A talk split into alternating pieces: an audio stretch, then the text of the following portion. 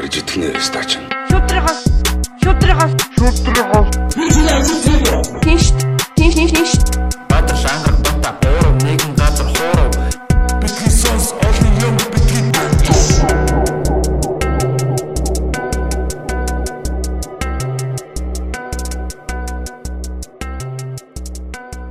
За сайн байцгаана бити сонс подкастын 43 дахь 5 дугаар та бүхэн яг одоо хүрэхэд бэлэн болсон байна. За тэгээ манай бити сонсогчдын бас сурлага хөдөлмөр ажил төрөл бүгдээр бүтэмжтэй байгаа гэж найдаж байна. За яг одоо манай студид үнцэн хоёр хөтлөгч байна. Манай Батагийн орлогчоор одоо манай золоо комедиан золоо хүрэлцэн байцгаана ирсэн уу? байна. Манай бити сонсын ундас нэлээд таалагдсан хөтлөгч байгаа. Йоо. За тэгээд э, өнөөдрийн зочдыг бас э, зочид бас нэлээд сонирхолтой зочид байгаа. Тэгээд зочдыг танилцуулахаас өмнө э, өмнөх дугаар дээр амлсан ёсоор энэ дугаарыг бас азтнуудаа комедийн азтнуудаа шалгаруулъя. За Тэгээ. тэгээд манай ангаргийн хувьд ямар комеди За сонголоо? би энэ аа Баатар зориг Тэлмэн гэдэг комеди байна. Гэдэг комеди байна. Гэдэг гэдэг хүний бичсэн юм байна л да. Лакиг ганц биш мянгаар нь дармаар байна. Мянган аккаунт нээж эхэлт юм уу? Тэгээд зүрх юм шиг байна. Аккаунт. Ихнэл ихнэлсийн хажуугийн байрнаас сонсож байна гэдэг хэлсэн байна. Үнэхээр онцлогдлоо. Хин гэдэг энэ нэртэй хүн гинэ. Баатар зориг Тэлмэн гээд нэг зурган дээр нэг юм бөөрийнхи юмтай тарих мэрч юм уу? Тийм зургтай байна. За Шагналаа ороо. За шагналахороо UB Comedy Club-ийн 2 дахь 4 дахь 5 дахь хагасны одоо ердийн тоглолтуудын хост тасалбар байгаа. Тэгээд ирж үзцгээгээрээ Instagram аккаунтаар холбогдоод Bitisons podcast гэсэн Instagram аккаунтаар холбогдоорой. За миний хувьд болохоор чаддаг бол нүүдлийн соёлоо хэдэн мянган жил хадгалаад явах юмсан гэд амар сайхан амраа гэдэг аа, бити сонсогчийн комент байна. Энэ болохоор нөө бомбардатай дугаараас аа, үлдээсэн комент байгаа шүү. За би тэгээд бас нөө нэг бата бах гогомч батаг хүмүүс бас нэгийг сонгоч болох бах те. Нөө юу бах Үлзий Баатар ахтай дугаар дээр би тэрийг сайн хайгаад олсонгүй л дээ. Нөгөө манай залуучууд мундаг байна. А гэхдээ одоо хөгшөрсөн ч гэсэн цаашдаа ч гэсэн яг энэ үзэл бодлоо хадгалаарай гэдэг комент бол үнэхээр сэтгэл үлдээсэн бас айгу зөв сургамж санагдсан л да. Яагаад гэвэл бид нар одоо ингээл залуудаа айгу лаглаг юм ярьж байгаа л магадгүй нэг тийм мөнгөний бараа хараад ч юм уу те эсвэл амьдрал ах уу шаардлага болоод ч юм уу те эсвэл эрх мэдэл амлдаг ч юм уу тиймэрхүү юмнаас болоод бас хувирхийг бас юу гэх үү үгүйсэхгүй те тэгэхээр тэр захаасыг бас аа, санаж явъя. Тэгээ баярлалаа. Тэр комент хийсэн бас аа, холбогдоод шагналаа аваарай. За тэгээд нийт ер нь бити сонсогчдод бүгдэнд нь баярлалаа. Та бүхний мессежийг авч байгаа, байнга авч байгаа. Биднэрт маш их урам өгж байгаа. За тэгээд аа, энэ бас манай өмнөх дугаарын өмнөх комедийн ялагч одоо эрд тоглолт үзэхдээ биднэрт өгсөн бэлэг байна. За энэ өөрөө хийсэн гэж байгаа юм номын хавч ураг. Тэгээд ийм хөөх хөөх юм хийж ин тэгээ ер нь манай бити сонсогчдод бас бүгдэнд нь хайртай шүү. За тэгээд зочдоо баахан хүлээлгчтэй. За өнөөдрийнхөө зочдыг танилцуулъя. За манай өмнө бас өмнөх дугаарууд дээрээс орсон зочид маань бас ер нь ярьж исэн л да тий. Монгол орн бол одоо ингээд говь хангаа алтай одоо хээр уулархаг усархаг бүх юм байна аа Монгол оронд. Бид нар одоо энэ гадаадаар аялыг гэхээс өмнө эхлээд их орноор аялж үзэх ёстой гэд. За тэгээд энэ энэ талаар ярихад бол одоо хамгийн тохиромжтой гэж хэлж хэлж болох. За тэгээд манай Монгол залуусын төлөөлөл болсон одоо хоёр залуу ирсэн байна. За Жаал трекинг клубын одоо үүсгэн байгуулагчид гişүүд аа цогоо. За тэгээд азаанаар хөрөлцөн ирсэн байна. За юу яцхан да. Сайн байна уу? За ажил төрөлд ажгүй юу? Тэжгүй сайхан ажиллаа. За микрофонт. ам. За тэгээд аа, бас дэлгэрэнгүй жоохон бас мэдээлэл өгөх юм бол манай цогоо бол одоо одоо Монгол Монгол орны одоо бүх сумуудаар аялсан. Явган аяллаар одоо хэдэн километр аялсан гэлээ? За, Яг одоогоор бол их тодорхой яг тов юг юу гараг километр гараг байгаа. Яг хамгийн урттай гэх юм бол яг 520 км. Нэг удааг аяллаа. Нэг удааг аяллаа. Тэгэхээр бас амар аялал. 500 км алхангуудаа тэр чи хэдэн хоногийн аялал болох вэ? Нэг хоногт ер нь 40-60 км ч үзээл. Э ер нь бол одоо яг э, би ч өөр яг мэрэгжлийн хүн биш. Сонирхогч. Тэгээд нэг алхалтаараа 40-60 км алхаж байгаа юм л та өдөрт өглөө босоод цагаа угаал, өдөр нь цагаа угаал, оройн бутлал. Тэр өдрийн одоо 24 цагт байхад хэдэн цаг нь алхах вэ? 40 км 40-с Энэ бол нэг 40 км-ийг 10 цаг хангалттай. 10 цаг уу? А тэгээ багаж тоног э, үр хүчтэй алхах уу? Өөрөө бүх юм өөрөөл. буудлал гэж шүү дээ. Буудлахаараа яг ямар төрлийн буудлал? Хээр Буудлал буудлах уу? хээр Дандаа хэр бодлоо. Тийм үү? Тэгээд яг явж байгаад яг тохиромжтой гэсэн газар. Тохиромжтой гэдэг нь одоо жишээ нь. аюулгүй байдлаа санах хэрэгтэй. Тэгээд нөмөр Ааха. байгалийн үзэгдэл ямар нэг үзэгдэл боллоо гэхэд би бас тэндээс нэг өөрийгөө халахлах салхи явлаа гэхэд нөмөртэй хадны доор тэгэл дээрээс бороо орох уу гэж тооцоол бүх юмоо тооцоолол амар л та. Айл тонох уу? Айл тань. Ер нь л айл айл барааддаг. Мм. Яг айлгүй газар бол тэгэл байглаа. Чи чинь хэд хоног үлээ 25 мянган төгрөгөөр хаялсан гэж байгаа шүү дээ. Аа юу өөр хангаа 8 нурлуу явсан. Ааха. Өсөй 8 нурлуу. 20 надыг байсан мөнгө 50 мянган төгрөг байсан. Би яг э, үзмээр өгдөг тэгээд үзье гэж бодоод яг явхад би буцаж ирэхдээ 25 мянган төгрөгт буцаж ирсэн баг. Тэгэхээр бас яа, ер нь бол маш одоо аялыг гэх юм бол заавал нэг тийм мөнгөтэй байгаад ах шаардлагагүй байна тий бас. Энэ талыг бас манай цогоо харуулсан байна. Би- Би ч яг хоо нэг цогоо одоо Азаа энтертэй харьцуулахад нэг амар аялаагүй. Гэхдээ ер нь бол мөнгө нэг тийм амар шаардлагатай юм бол биш байт юм бэл. Ялангуяа монголчоо одоо нөгөө зочломтгой уламжлалтай хүмүүс тий. Тэгээ нөгөө төвийн замаас хол байх тусмаа тэгэл хүмүүс чинь аль болох гадны хүн ирэхэд тэгэл айгуу дуртай хүлээж аван сониучрахж хүлээж аван тий. Тэр юм ярин тий найрсаг. Тэгэхээр өн айгуу бас гоё боломж нөхцөл байгаа юм байл шүү. гадаадд ч гэсэн э, одоо их баг зардлаар аял аялж болдог. Би чинь 2013 онд э, миний хамгийн сайн найзтайгаа цуг э, Пошос э, Пошос яг Парис хүртэл э, хүний унаанд дайгдаж гараа үргэж Hitchhiking. тэгэж хич хайкинг гэж аялж исэн. Хүмүүс юу амар гоё хүлээж авдаг юм байлаа. Тийм үү. Тэгэхээр ер нь аялыг заавал мөнгө цуглуулах шаардлага байгаа. Ер нь тэгэл нэг ер нь ирмэлзэл байхад л ер нь болчт юм шүү тий. Яг өөрөө хүсэх юм бол ерөөс ингэ явчихж байгаа. Хүмүүс ч болохоор асуудаг байхгүй. Мөнгөтэй л хийж заавал аялдаг тий. Харин тийм аялна гэд мөнгө цуглуулаад Аялна гэдэг гэж тий. мөнгө цуглууд. Ерөөсөө л хүсэл байх юм бол зүгээр одоо өрөөл гар. Ямар ч тийм асуудал байхгүй. Мөнгөгүйгээ санаа зовох хэрэггүй Монгол орогоосаа бүгд хүлээгээл аав нэг айлд ороход уучлаарай би ингэ явж байгаа маа гэхэд манай тоноод яваа гэхэд орлоо цай хийж өглөө хоол хийж өглөө. Цогоо хідэнээс аялж эхэлсэн. Яг одоо анхны сонирхчийн хувьд ганцаараа аялаад ч юм уу. Яг би 13 наснда ээж рүү очиж ирсэн. Хамгийн урт бас алхал байсан л та. Ханаас аа, Гачууртаас шар хоолой ам гэж үүдэг. Тэрнээс цаашаа Улаанбаатар сувллээ. Тийм бааз үүдэг. Тийш алхаж ирсэн. Нэг 40 км юм уу? 40 км. Нэг 40 км л байх тэр явцсан. Ээж рүүгээ алхсан яг тэр түүхээсээ рүү жоохон хуваалцсан. Яс юм аа. Ээж зуны амралт хэлсэн байсан. Тэгээд тэнд манай ээж тоглож идэв гэсэн. Тэгээд э, очоод байрлаж исэн чи эрхлэгч нь гэж хүмүүс ирээд энд байрлаж одоо ингэж хүүхд байж болохгүй гэд тэгээд э, би буцсан байдیں۔ Тэгээ буцахтаа нөгөө нэг ээж түлхүүрөө өгцөн. Тэгээ хүмүүс нь ирэх солонгосоос хүмүүс ирэх гэдэг надад түлхүүр өгцөн байдаг. Тэгэхээр би нөгөө түлхүүрийг авч чих гэж явсан байхгүй. Буцаж Улаанбаатар хотод ирчээ. Тэгээд гачууртын автобусанд суугаад гачууртын автобуснаас цаашаа ингэж явсан. Тэгээд ерөөсөө хамгийн анхны ерөөсөө ингэж явсан замаараа яг би ингэж явсан тэгэж явсан гэж толгоондоо буулгасан яг тэр замаар явсараа л очсон. Тэгээд зөндөө тэгэхэд яг аадар ороод зөндөө мишээ явж хаад ерөөс нэг ч мишээ зогсож өгөөгүй. Тэр би тэнд одоо хүртэл гомддог.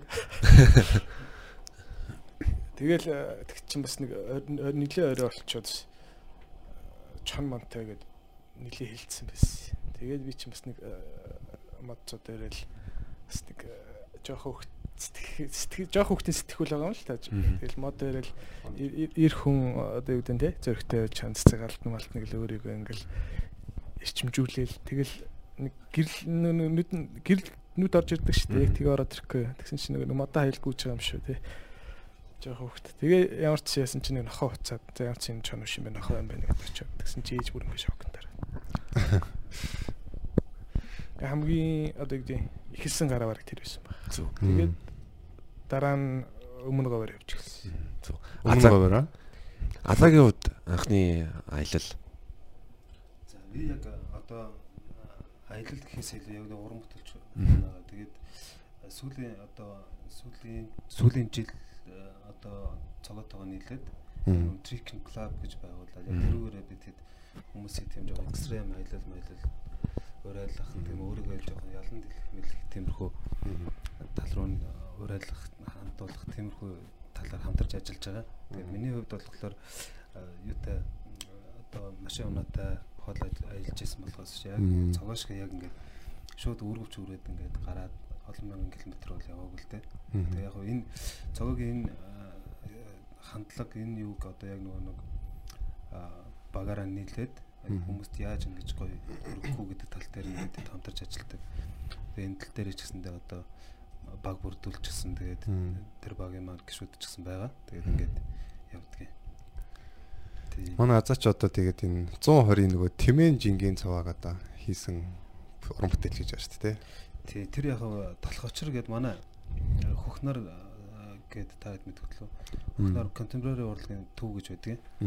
Тэрний тэргүүнд талх очир ахын маань санаачилсан төсөлт ажил л да. Тэр гэхдээ яг одоо байгаа тамиа шиг байх байхгүйгээр юм маш юм төмөр листнүүдээр ингэж нөгөө кубист кубизм маягтай хийгдсэн анхны скизм тэгж хийгдсэн тийм тийм ээ. Тэгээ яг нөгөө нэг тухайн үеийн тэр нөгөө нэг нийслэлийн зэрэгч аваад бичлүүдээ те яг тэрхүү нөгөө баталж байгаа газраас нь ийм скизэр хиймээр байна ингэж хиймээр байна гэд яг юм бодит тэмээр оруулж ирсэн. Тэгээ яг тэгж энэ нэлээ олон хүний хүч хөдөлмөр орсон ажил байгаа. Тэгэл тийм мэдээч. Ганц биш. Би болохоор яг анх тэр скиз боловсруулалт 3D модель тэгэл яг нөгөө байршил одоо 3D зураг гэдэг чи одоо нөгөө юутай штэ те байр яаж байрлах вэ яах вэ анхныгийн тэр концепт юм дээр нь талхаж рахтаа зүг ажиллаж исэн. Тэгээд гүйцэтгэл дээр нь бас хамт ажиллаж исэн. Тийм байгаа. Би энэ сайхан нөгөө нэг цогогийн фэйсбુક дээр шеэрлсэн азаагийн зургийг хараад ер нь бол биширлээ л дээ одоо. Одоо энэ бол contemporary art гэдэг одоо жанр гэж байгаа тийм Монгол Монгол зураг. Энэ Тийм байна. бас л энэ энэ харагдаж байна уу? Ма- Яа за яг эсвэл болохгүй л эвлүүлээд оруулчих тий подкаст руугаа. Бас ийм амар ер нь бол зураг зурсан юм. Тэгээ саяхан нөгөө нэг Бэтмений машин Монголд яваад байна гэдэг нэг баах юм болсон шүү дээ. Тэр чинь бас азаа хийсэн гэж байгаа тий. Тэр чи яг хөө манай клуб манай залуучууд бүгд л оролцсон. А, тийм үү? Угаасаа ганц хүний хийх ажил биш. Аа. Олуулаа хийсэн манай лавга гэдэг байгаа, манлаа гэдэг. А, лавга. Тэ тэр маань бүгдээр оролцоод хийсэн байгаа. Тэгээд э, 100 ихэлсэн тэгээд сайхан дуусаад яг одоо гадуур э, явж байгаа. Хүмүүс нэлээд л, э, ам сайдалах шиг л шүү дээ. Тэр дээ яг ямар зориултаар хийгдсэн машин? Тэр яг нэг Тэмүүжин гэдэг маа. Тэмүүжин гэдэг нэг э, залуу байт юм аа. Тэр залуу ерөөдөө бидэрт захиалга гэж хэлсэн байгаа. Тэгээ тэр залуугийн яг тэр анхны санаа гоё. Аа. Тэгээ тэр нь тийм ч утгаар би тэд за ямар ч гэсэн дэмжиж гоё хий- хийгээд өгөө гэд.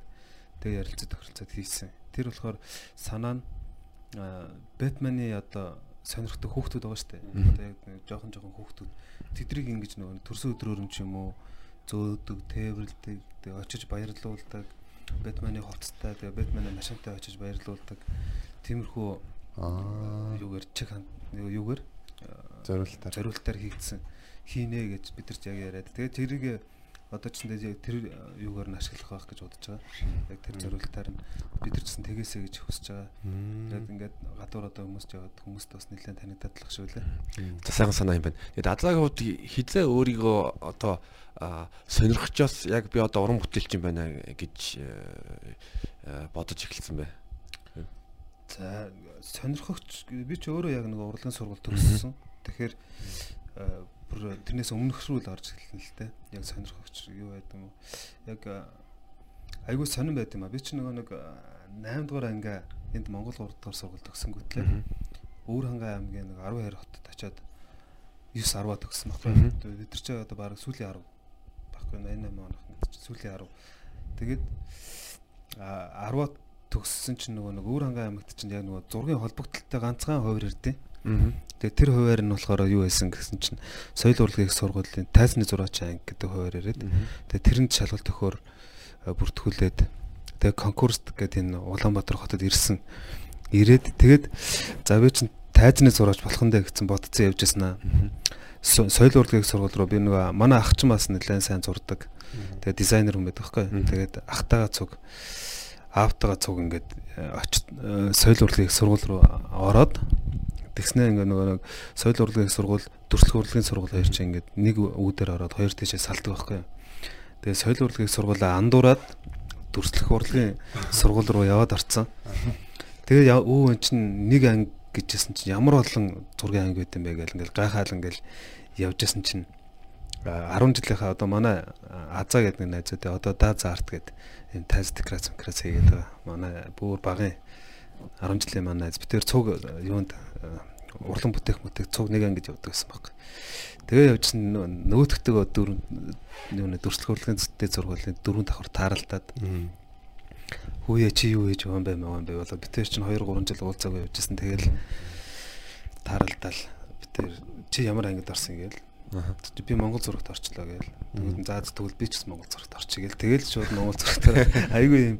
Цаанаас нь ингээд залаад өдөртсөн юм шиг одоо ингээд бодглохлоор нэг тийм сонь тохиолдлоор зураач болж байсан шүү дээ. Ер нь яг танай клубийнхан бол ер нь айгүй тийм янз бүрийн л ажил төрөл эрхэлдэг хүмүүс байсан л да тий айгүй дараахан уран бүтээлчд байна. Эсвэл зүгээр ингээд маркетинг хийдэг хүмүүс байна, менежер хийдэг хүмүүс байна. Тэгсэр нэ бүгд яг тэр нэг сая сүүлийн аялал дээр бол ингээд сонирхлоороо нийлцсэн хүмүүс байсан л да. Тэгээд тэр хадан авиралтыг одоо хадруу одоо тэр спортын төрлийн яг нэршил нь юу юм? Хадан авиралт уу? Тэг хадан авиралт тий. Спорт авиралт гэж. Спорт спорт авиралт. Спортын авиралтыг одоо нөгөө яг энэ а энгийн хүмүүст одоо мань мэтэд ингээд одоо авирах боломж одоо олгож байгаа тийм ивент хийгээд байгаа шүү дээ. Тэр одоо санаачлага одоо яг ямар тэр юу байсан бэ? Би нөгөө нэг нөгөө аялал сонирхчдгүй групп байдаг шүү дээ Facebook-ийн. Тэнд ингээд ер нь жоох итгэвтэй байхгүй. Тэгээд тэндээс хүмүүс энэ урсаа гэдэг клуб байт юм байна. Тийш очиж үзье гэд тав зургуул очлоо да. Тэгээ очиод анх авирж үзсэн. Тэгээд яг миний хамгийн анхны авиралт байсан. Тэгээд би яг нэг замаараа хоёр удаа гарсан байхгүй гүйцэтгэл нь. Энд чинь нөгөө багш нь анх удаа гарч байгаа анх удаа гарч байгаа. Тэгээд тэр надад маш их таалагдсан байхгүй. Энэ үнэхээр гоё юм байна. Би одоо ингээд байгалийн хатан ч гэсэн би ингээд ойрох боломжтой юм байна гэд 90 санаа гэдэг нэг зам байсан. Тэгээд 90 санаа ингээд чи баян хичээлээ чи наад чамд ингээд гоё тохирохоор спорт байна гэд. Тэгээд би тэрийг хичээлж эхлэв. Тэгээд хатанд юм авирах аялал байна гэд наваг өрөөсөн байхгүй. Тэгээд би анх очиод үзээд таалагдаад тэгээд за ер нь би анх удаа ингэж ийм гоё мэдрэнд явж байгаа юм чи өөр хүнд түгэх ёстой гэж би бодоод иймэрхүү тэр багштайгаа нийлээд байнга байхж байхад ер нь ер нь иймэрхүү аялал зохиож байгаа. Анхны авиралтаас одоо хүртэл хэрэг цаг өнгөрсөн бэ? Анхны авиралтаас гэж нэг 6 7 сар юм уу? 6 7 сар уу? Тий. Ер нь их тийм гоё мэдрэмж байдаг. Хэлж яг үнэ хэлж чадахгүй. Тэгээ Европт чинь ерөнхийдөө яг одоо rock climbing гэж англиар томьёологддог. Тэгээс одоо заалан дотор нэг тийм авирах тийм авирах төхөөрөмжтэй хан дээр хийсэн. Тийм юм Улаанбаатарт байгаа юу? Бага. 3 4 газар байгаа шүү. Инконтод нэг байгаа. Зайсанд Урсаа гэдэг клуб байгаа. Тэгээд Мобисийн зааланд. Тэгэхээр юу нь Тэгэхээр одоо одоо авирах одоо спорт авиралтаар хичээллэх сонирхолтой хүн яаж ер нь яаж эхлүүл зүгээр вэ? Яг тэр тухайн клуб дээр очиод тэгээд мэрэгжлийн багш нараас нь зөвлөгөө аваад тэгээд байнгын итгэвтэй явж болох юм бэл. Би бол яг хүүхэд байхдаа юу манай манай очин гоо алтай бигрих юм гэдэг чинь зүүн хөдөө яваал тэгээд цагаан хаалга гэдэг хадан дээр манай үеилүүдтэй цуг авираал гоё байдаг гэсэн чинь ерөнхийдөө орон нутагт өссөн хүмүүс бол тэр тал дээр бол сайн маш сайн байна гэж би ер нь бодож байгаа. Тийм үү? Гэтэ орон нутаг яг хуу би сая ингээд хөдөө яваад аа зөндөө хөр саж үтсэн байхгүй юу? Зөндөө туслаал буус айлдаа би нэг 15 онс өвсгөлд тэгээд өхөр саж үзэж хахад гар их цуцтай юм бэл. Бэл яг ихэд би бодож исэн байхгүй би одоо энэ нэгч ингэж хурдан те ийм итгэвтэй сааж байгаа юм чи яг тэр хаднаас бариулжтай амар байх гэж бодсон. Гар юу үнэхээр амар цуцдаг. Сүүл рүүгээ ингээд гарч ичрээд ингэж хатгаж чаддаг байхгүй. Яг тэгэхэд би тэгж бодчихсон. За манай хөдөөнийхээ өхөр саадаг сайлчийн ихчнэр манай л зүгээр бас л заагаад өгчүүл мундаг явах юм байна да гэд. Хөдөө орон нутгийн ер нь ихэнх залуусыг иймэрхүү экстрим спорт руу уг нь татаад Монголоос ер нь их гой гой тамирчид гарна гэж би дотор ер нь бодож яваа л. Тэгээ ер нь аль болох хөдөө орон нутг руу чиглэж хүүхдүүдийг одоо нэг сумаас өөр сум руу те Яагаад зарим хүүхдүүд болохоор Улаанбаатар хотод мэдхгүй байгаа байхгүй үзээгүй хараагүй те тэнд тийм юм байдгүйгээд тэг яг тиймэрхүү хүүхдүүдийг яг багаас нь бэлдүүлээг нэг гоё тохиромжтой юм билий гэж харсан. Бас ер нь аяллаа явган аялал хийсэн ч гэсэн хөдөөний хүүхдүүд бол отор мотороор явдаг те ингээд хээр хөдөө яаж бодлох уу одоо чон нохооноос яаж хамгаалах уу чон нохоо яаж аялах уу гэдгээ сайн мэдж байгаа те Тэгэхээр хөдөөний хүмүүс илүү даваа тал байдаг юм шиг байна. Тэгээд тэр одоо тэр хотод байгаа клубүүдийн тухай жоохон ингээд бүртгүүлэх тухай ч юм уу мэдээлэл өгвөл одоогоор яг миний мэдж байгаагаар бол Урсаа гэх клуб. Мм, Би яг тэнд өөрөө гэсэн. зайсанд байдаг. Э, Тийш очиж исэн ганц зэрэг зөвлөө одоо. Мм. 90 санаа гэдсэн. Мм. Дээрийн нөгөө багш айл нэлээ. 90 санаа. Аа окей. Тэгээд ер нь бол чи чин тэр дээрийн тэр одоо тэр 40 м орчим хад байсан тийм мүлгэр. 40 м. Тэрлүү чин чи одоо хэдэн хэдэн минутанд авчиад бууж ирлээ. Яг би яг минутаар л буухгүй. Тэр өөрийгөө сорих хамгийн айлглах хэцүү замаар нь яаж гарах уу те.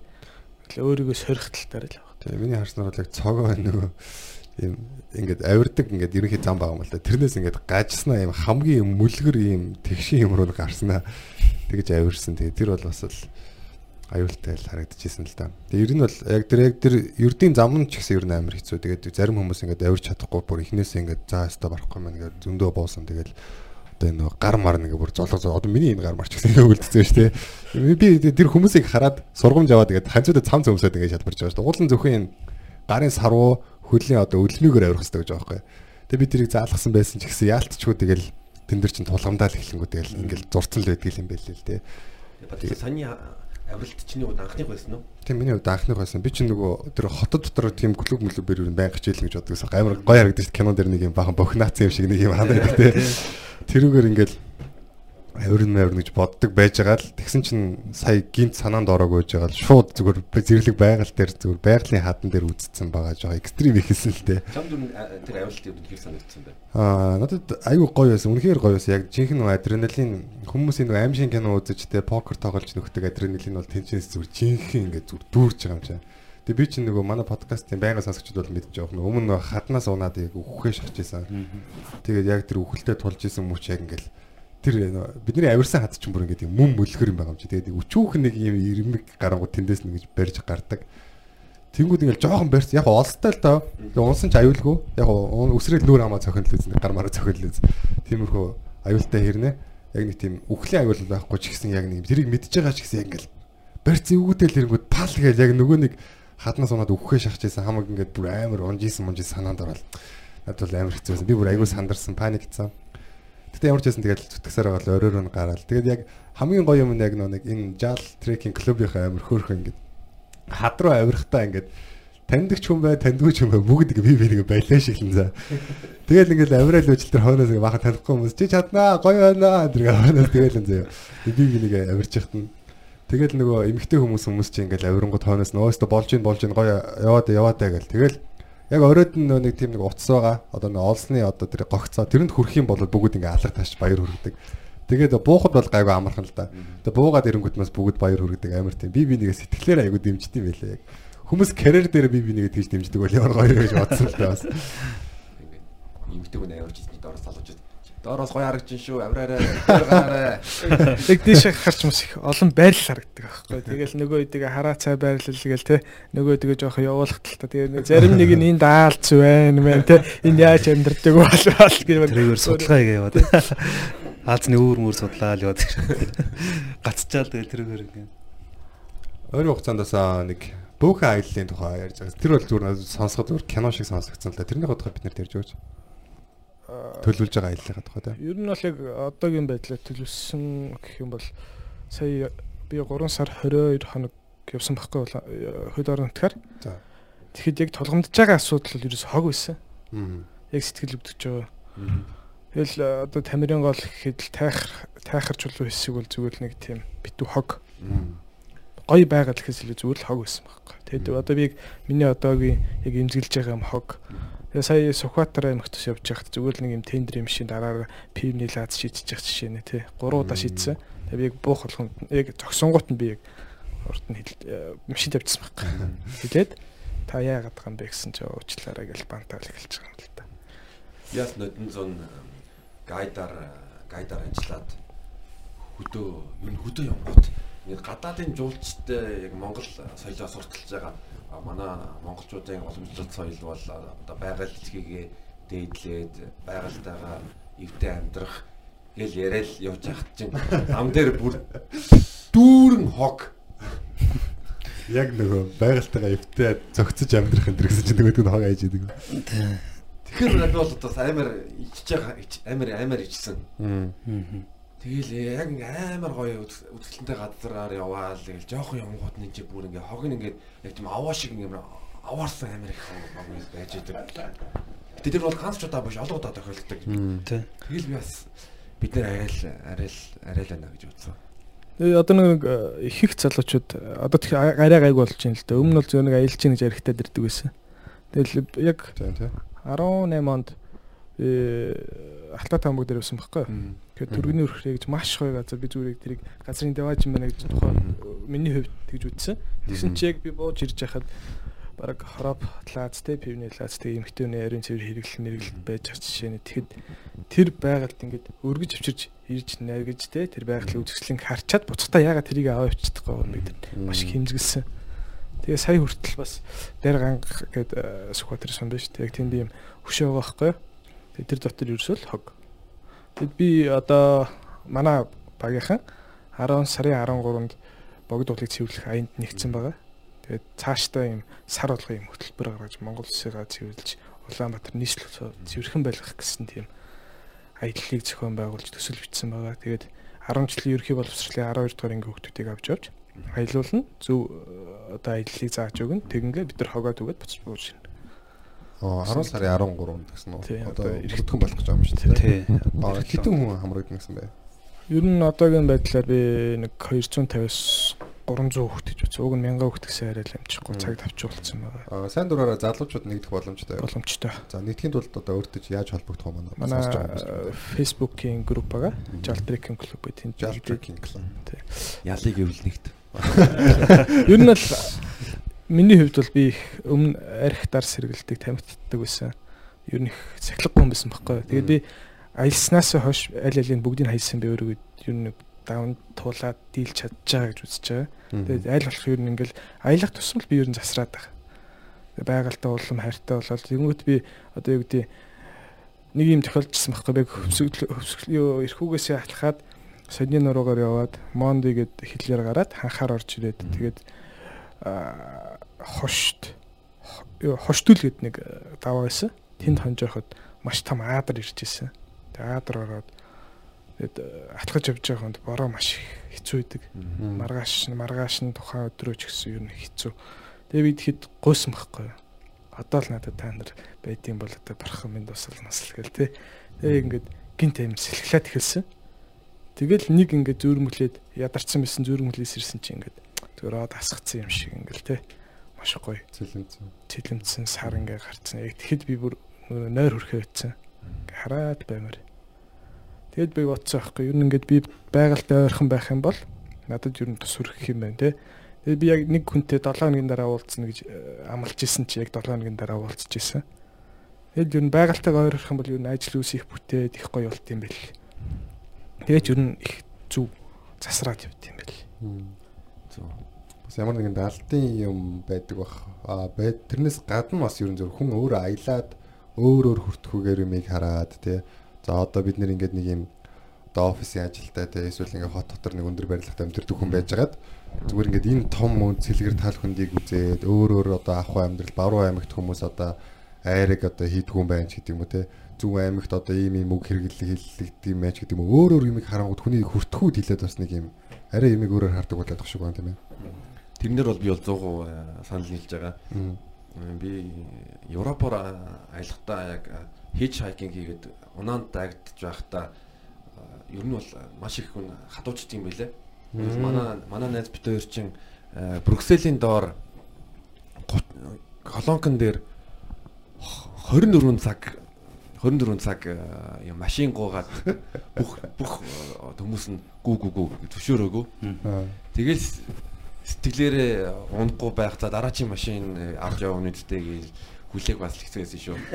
Уйлал гараар гэдэг болохоор Тэгээ бас яг одоо аялал хийж байгаа ч гэдэг юм уу эсвэл хатанд авирж байгаа хүмүүс э, одоо өөрт нь ингээд айгүй эерэг тийм хандлагууд үүсч эхэлж байгаа гэж дээ. Одоо байгальтайгаа ойрхон байснараа ч гэдэг юм. Тэр нь болохоор яг за нэг юм за би өнөөдөр тэдэн километр алхах ёстой ч гэдэг юм уу те. Эсвэл би энэ оргил руу хүрэх ёстой ч гэдэг юм уу.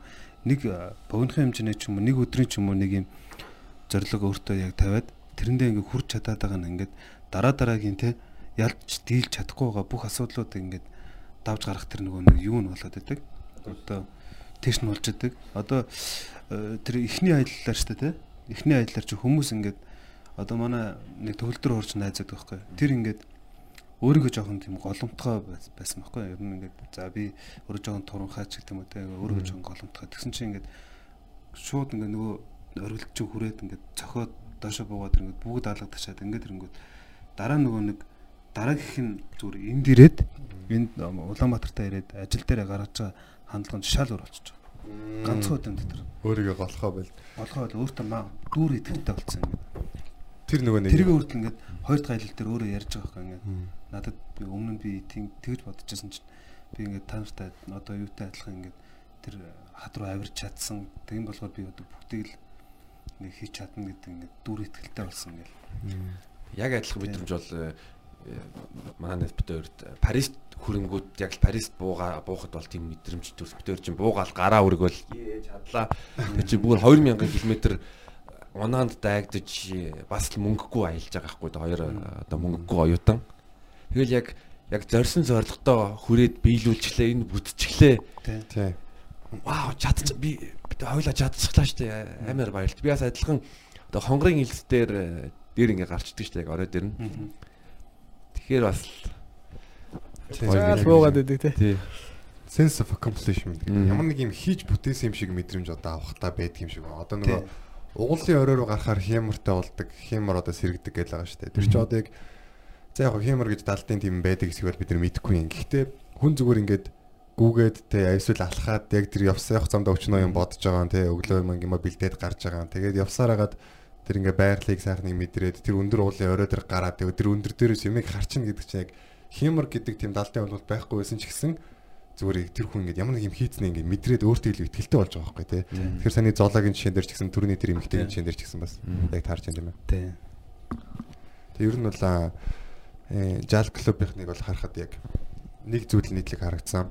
Юу гэхээр одоо угаасаа хад тэр тэр аймар хад руу авирах гээд очсон хүмүүс их хвчлэн дандаа нэг тийм хээгүү тийм айгүй нөхөрсөг хүмүүс байсан л да яг миний анзаарснаар би чинь нөгөө сэтгэл судлаач мэрэгчлэр төгссөн болохоор байнга ингээ хүмүүсийг анзаараад явж байгаа болсон рефлекстэй. Тэгээд надад яг онцлохоор хүн бол яг манай хоёр бол угаасаа гоё залуучууд. Тэгээд тэрнээс гадна лавга гэдэг нэг залуу байсан. Тэгээд тэр залуу надад үнэхээр гоё санагцсан. Яг нэг тийм амар өөртөө ихтэй, айгүй гоё тийм нэг чанга дуутай. Тэгээд яг нэг юм нийт одоо хамт олон болгоно нэг тийм хүмүүс байдаг шүү дээ. Тэнгүүт яг одоо тэр яг хоо аяллаа одоо клубийнхэн гişүүд нь байж байгаа. А тэнгүүт шинэ одоо гişүүд одоо бид нэр байж байгаа гişүүд гэж одоо аялахаар ирсэн хүмүүс. Тэнгүүд ер нь нэг тийм хуучин одоо яг нэг юм бүлгийнхаа ер нь шинэндээ нэг жоохон дээрэнгүү байдаг шүү дээ. Тиймэрхүү юм бол угаасаа ингээд бүр байхаар одоо тийм бай тиймэрхүү юм болох бах гэсэн тийм угаасаа хүлээлттэй нөгөө хүмүүс рүү жоохон дээрэнгүү байх бах гэсэн. Тэгсэн чи тийм юусоо огт хинээс ч тийм гардггүй за. Бүгд айгүй нөхөрсөг, бүгд айгүй тийм би бинэ дэмжсэн хээгүү те ямар сандаа тэгэл хадан ямар сандаа гэж одоо жишээ нь одоо те хадан давирахт нь ингээл би бинийг уулгалаад дэмжээл надад бол үнэхээр гоё санагцсан тэгэхээр манайхан бас аялахыг хүсвэл жаал трекинг клубын дээр бас нэг дээр Над нэг асуулт нь ингээд Жаал трекинг клуб гэж нэртэй бай нэртэй бай- байгаа мөртлөө харангууд амар сахалтай.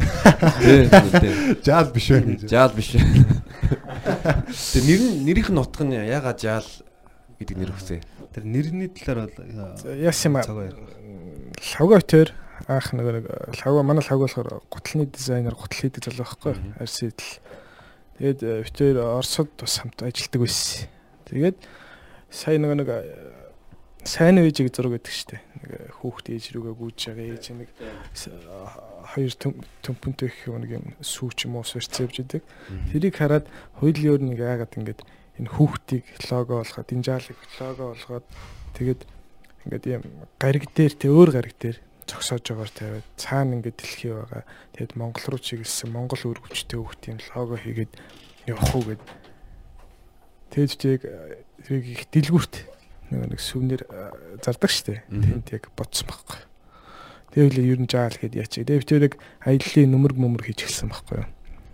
Тэгээд яг Монголд яг гоё сайн материал болдохгүй. Тэгээд чанартай юм хийчих гэхээр үнэтэй тусах гад. Тэгээд урагшаага хитэн материал судлуулахаар хүн зихаад яг тэр хооронд нь бас э, энэ клубыг ер нь нээгээд явъя гэж санаа гаргаад тэгэл ер нь явж эхэлсэн. Тэгээд ер нь жаал гэдгээрээ л явъя. Жаал гэдэг чи ер нь их олон утгатай юм байна гэл тэгэл жаалаараа явъя гэл тэгэл ярьж ийдсэн. Жаал юм боллоо. Тэг жаал юм боллоо. Жаалгүй явж гин те. тиймэрхүү гэж бодвол ах жаал хэлнэс. Жаал хөө жаал юм болж иж алжаалаа тайлаад аялал гарлаа гэж. Нэрээ Нэрээ манай ангараг ер нь хизээ аял хамгийн сүүл аялсан бэ ер нь аяллаа тухайгаа яриач. Тэгэхгүй. Одоо нэг аялах болцсон юм санагдаад сууж. Нэг аялъя да. Хааш чамгүй. Тий, ер нь яг бидний амьдралын хөвшилч өөрөө яг нэг юм аялах сөхөөгүй байгаад байгаа байхгүй тий. Одоо ингээл хүн ажил төрөл дээр ер нь тэгээ тухайн ажлаа зүгээр ингээд одоо оромдоод байхгүй бол тэгээ тэр одоо юмнаа одоо айгуу сайн хийх гэж төлөрж байгаа. Тэгээ одоо манай ангарын чин дээр ирж байгаа шүү дээ. Одоо ингээл юм айгуу сайжруулах гал комедигаа сайжруулах гал ч юм уу байнга тэрэн дээрээ төвлөрсөн. Тэгээ бусд хүмүүсийн хувьд ч гэсэн тэгэл одоо ажил төрлөө сайн хийх гэж ч юм уу эсвэл гэр бүлийн асуудал дээр анхаарат ч юм уу аялах ер нь талын одоо мэдэгдэхүүн баг байдаг бах. Тийм учраас одоо нөгөө аялье гэд мөнгө хураагаад байдаг те. Тэгэнгүүтээ яг ингээд за мөнгөтэй болонгуудаа аяллаа агентлагт хандаад ч юм уу магадгүй одоо нэг юм буудлаас буудлын хооронд автобуснаас автобусны хооронд аялдаг бах л та. А тэгээд тэр аяллыг бол яг хав тэр аялал ч гэсэн гоё л доо. А гэхдээ нэг тийм мөнгөгүй аялах нь бас яг нэг тийм хязгаарлагдмал мөнгөтэй те. Тэрэндээ тааруулаад аялна гэдэг бас илүү турах гоё сан туршлага юм шиг санагдсан. Тэр талаар юу гэж байна? Яг э, мөнгөгүй аялах дээр бол миний хувьд л одоо нэг асуудал болцсон би өөрөө мөнгөгүй аялаад үдцсэн. Болдын мэдгийг мэдэрсэн. Э, Бос хүмүүсийн хувьд болохоор би ингээл завгүй байх те. Ямар ч зав гарахгүй байна. Тэгсэн мөртлөө орой найзуудтай суухтаа 50 мянгаар ч юм уу 100 мянган төгрөгөөр ингээд суунготлоо хямдхан суулаа гэдэг байхгүй. Тэгмэдлээ аялал 50 юм уу 100 мянга бол ямар үнэтэй юм гэдэг байхгүй. Тий. Ухамсар гэх юм уу яг тэр нэг жижигхэн сэтгэлгээ яваад байгаа юм л та. Өмнөртөө бас жишээ нь үгдий 250 мянга төгрөгөөр зүр таталтгүй авдаг шүү дээ. Тэрнтэйгээ адилхан ягаад ингээд аялаад юмыг нээж болохгүй байгаа. Тэгэд өвөл гэхэд бол байнга 7 хоног болгоо нэг алхалт явагдана. Жимгэлтэй харах нь л богдуу уулаар явах жоохон хүн ихтэй байна. Би одоо ингээд аялье гэж бодъё л доо. Зүгээр шууд гинт галзсан юм шиг аялье гэж бодъё. Тэгээ автобусан суугаад хотоос гараалны газар буугаад цаашаа тийчээр алхаал. Тэг миний аяллаа тэр э, багцсан дотор одоо мэд шок шок орох юм. Яг ямар хөө бүрэлдэхүүнтэй явал ер нь ганц хүн ер нь ингээд цаашаа ингээд тэнэл явахад яг юу юу шаардлагатай хамгийн их шаардлагатай байдیں۔ Надад ямар ч мэдгэдэггүй байхгүй байхгүй. Би гараад ганцаахнаа яваад аялаад ингээд автобус цаашаа яваад айл хэлсэл ч юм уу. Тэнгууд надад заавал ми шок хэрэгтэй байх гэж бодчих тэгээд нэг аяг маяг хэрэгтэй л ах те. Яг ямархуу ямархуу юмуд тэр нэг бүрдүүлэл тэгэл тэгэл гол юмнуудыг нэр хэлээд өгөөж. Яг өөр юм гэсэн аях төмөр аяхтай байх хэрэгтэй юм гэж би ер нь их бодсон. Тэгээд ийм сетгтэй явж явах хэрэгтэй. Тэгээд мөнгөлөг цаастай явж явах хэрэгтэй. Яах юм? Сетг одоо ийм тор өгдөг шүү дээ дөрвөлжин жижиггээ. Мах цаг мах цаг шаарчаар. Тэгээд гал 2 3 шүтэнд 2 3 зожголох те. Тэгээд газны хөш өгдөг шүү дээ. Нэг газ нэг газны хөшөө Тэгээ халбах сэрээ, мешок, тэгээд хөнгөн солихоор хувцсан. Тогтмол сольж байгаа. Аа. Нилээ олон билгүүч. Яа. Гэхдээ яг гүг амар хэрэг болдог байхгүй юу? Билгүүч үү? Окей. Одоо жишээ нь зураг авлах ч юм уу те. Яг билгүүчэндээ уцаа хийгээд ус руу орчдөг байхгүй хамт. Аа. Энэ талаас авс хэрэг болно. Хоёрын гэхдээ яг хэрэглээ бас өөр л юм байна. Тэгээ яг яг юу юм бэ нөө сэндвичний уут байдаг те нөө нэг юм. Амын ингээ үддэг. Тэр уут амар тохиромжтой юм байна. Яг тэрнээс хит хитийг аваа явчихсан гоо бороотой үед устай үед яг ингээд уцаа хийж хагаад бичлэг мишлэг хийж дуу сонсч юм явж болдог. Тэр нь амар даваа талтай байл шүү. Уцуудаа тэгэл уут нь тийм багтлан давхар. Тэгээ цүнхөө. Бороо орохоос хамгаалж байгаа юм л та. Би яг би яг цогогийн хэлсэн шиг баг зардлаар бол дотооддоо дотооддоо зөвхөн дотооддоо биш гадаадад ч гэсэн аялах боломжтой. Би өөрөө Европт амьдарч байхдаа зөндөө олон удаа баг мөнгөгүй шахуу аялж байсан. Одоо couch surfing гэдэг вебсайт байгаа. Би юу яадаг байсан бэ гэвэл за юу Европын Европ дотор чин нислэгүүд хямдхан байдаг. Одоо 30 50 мянган төгрөгөөр одоо Варшаваас Парис хүртэл ч юм уу эсвэл Итали руу ч юм уу хямдхан нислэгүүд байдаг. Тэгэнгүүтээ завтай үедээ Варшаваас Варшаваас юм уу Польшийн аль нэг хотоос хамгийн хямдхан нислэг нислэгийг нь олоод гадаад явуулдаг Герман руу ч юм уу. Тэгээд тэр тийзээ худалдаж аваад нэг 20 30 мянган төгрөгөөр тийзийг худалдаж аваад ирж очих 20 30 мянган төгрөг гэж төгрөгөөр төгрөгтөө дүүцэх мөнгө дүүцэх мөнгөөр. Хоёр талдаа. Ирж ирж буцах билетээ билетээ худалдаж аваад билетээ худалдаж авсныхаа дараа couch couch surfing дээр э, одоо хоног айлаа олол. За би одоо 3 хоног байх юм тэгээд тэр айлаа нэр айлаа олол. Зөвшөөрөнгүүтээ тэгэл яг гад- гадаадад хамгийн зөв одоо миний хувьд бол хамгийн зөв хамгийн их юм үзэх аялал бол тийм хямдхан нислэг худалдаж аваад тэг couch surfing гэл айл тононгуудаа тэгээд тэр тэр айл тононгуудаа бас маш чухал ягаад гэвэл тэр хонж байгаа айл нь бол тухайн улсын одоо иргэд тэр хотоо ч юм уу тэр газараа маш сайн мэддэг тэгээд тэр хүмүүс нь бүх мэдээллийг өгчдөг За хэрвээ чи үнэхээр одоо манай хоттой танилцах юм бол энэ газрыг үзээрэй.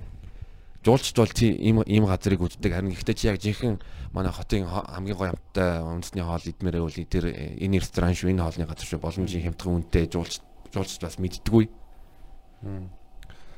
Couch surfing одоо бас их хэрэгтэй одоо вебсайт байгаа л да. Чи манай сонсогчдод жоохон дэлгэнгүй тайлбар өгөөч. Couchsurfing э, э, гэдэг вебсайт бол юу вэ гэвэл одоо couch гэдэг чинь буудан, surfing бол э, далайн аюутай усан дээр усан дээр ингээд бөөдөн тайгаа одоо зүгээр далайн давуулгаа унжина л гэсэн. Тэрний гол санаа вэ юу юу вэ гэвэл одоо тэр couch surfing ашиглаж байгаа хүмүүс а, заавалчгүй одоо зочин хүлээ хүлээж авсан байх ёстой.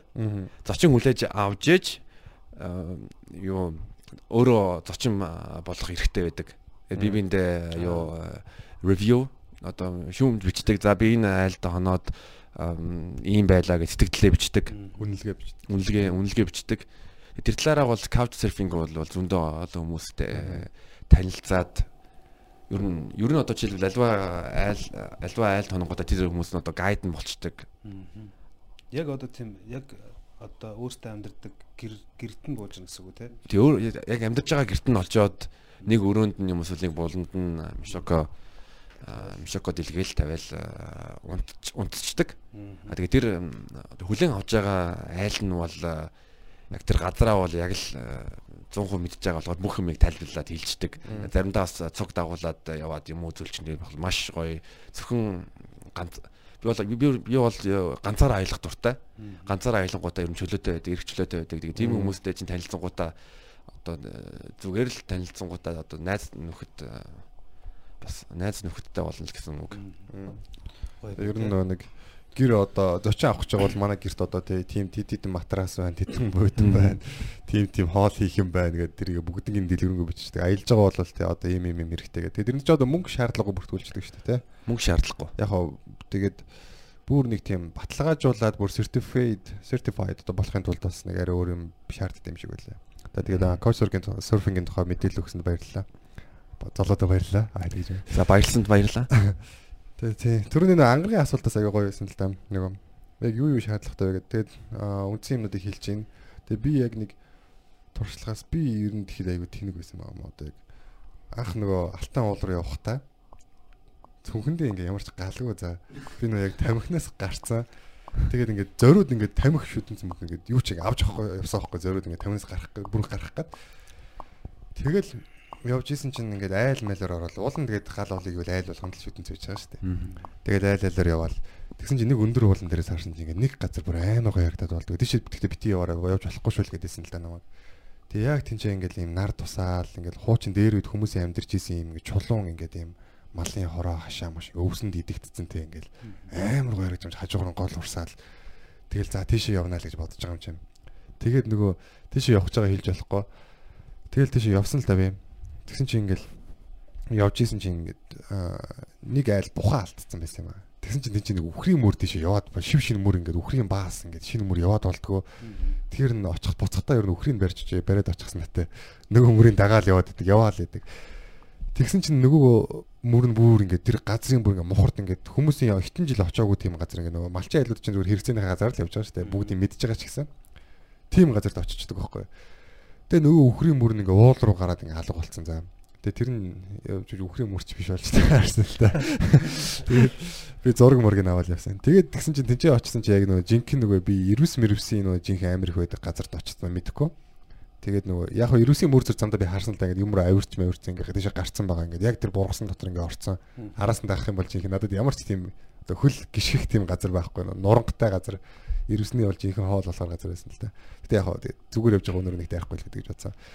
Тэгээд э, Тинчээ явж боччоод бэжин ч ингээд би яг ийм өндөр хавцал дээр суугаад ингээд хөдөөний айлаас авсан юм ингээд ааруул боорцог зүцгий мүцгийг гэдэл дуу муу сонсоод усан суугаал аршаанаа суугаал зүгээр жаргаж байгаа юм. Тэгээ буцчихсэн чинь бороо ороод эхэлдэг байхгүй. Тэгэл ингээд борооны ингээд шиврээ бороо нэг дээл нь шивнээ яриа чихэнд хортой шиврээ бороо дээлэнд хортой гэдэг л нэг тийм а сэтгэл биш нэг тийм үг байдаг байхгүй ямар ч байсан шиврээ бороо бол амар нөө хувцаг наргадаг. Тийм наргадаг. Тэгээ би зузаан юудан цамцтай байсан. Тэгэл нөгөө бороо ороод яг ингээд зогсохгүй байгаа л тэр чинь хэдэн километр хоошоо явцсан байгаа чинь. Тэгээд би ингээд тэнчэнээс ингээд уул нь хадны нөмөрт суугаад яг гэсэн бэл тэр нөгөө хуучин амбарууд дотор ингээд тийм хатцсан ингээд юм бүр ингээд амар үүрмэг болсон тийм түш байсан аахгүй. Тэгээд арга гадахад энэ нөгөө нэг шавг түүгээд түлж болно. Өчнөө түш байсан. Тэгсэр нэ би ямар ч галгүй за.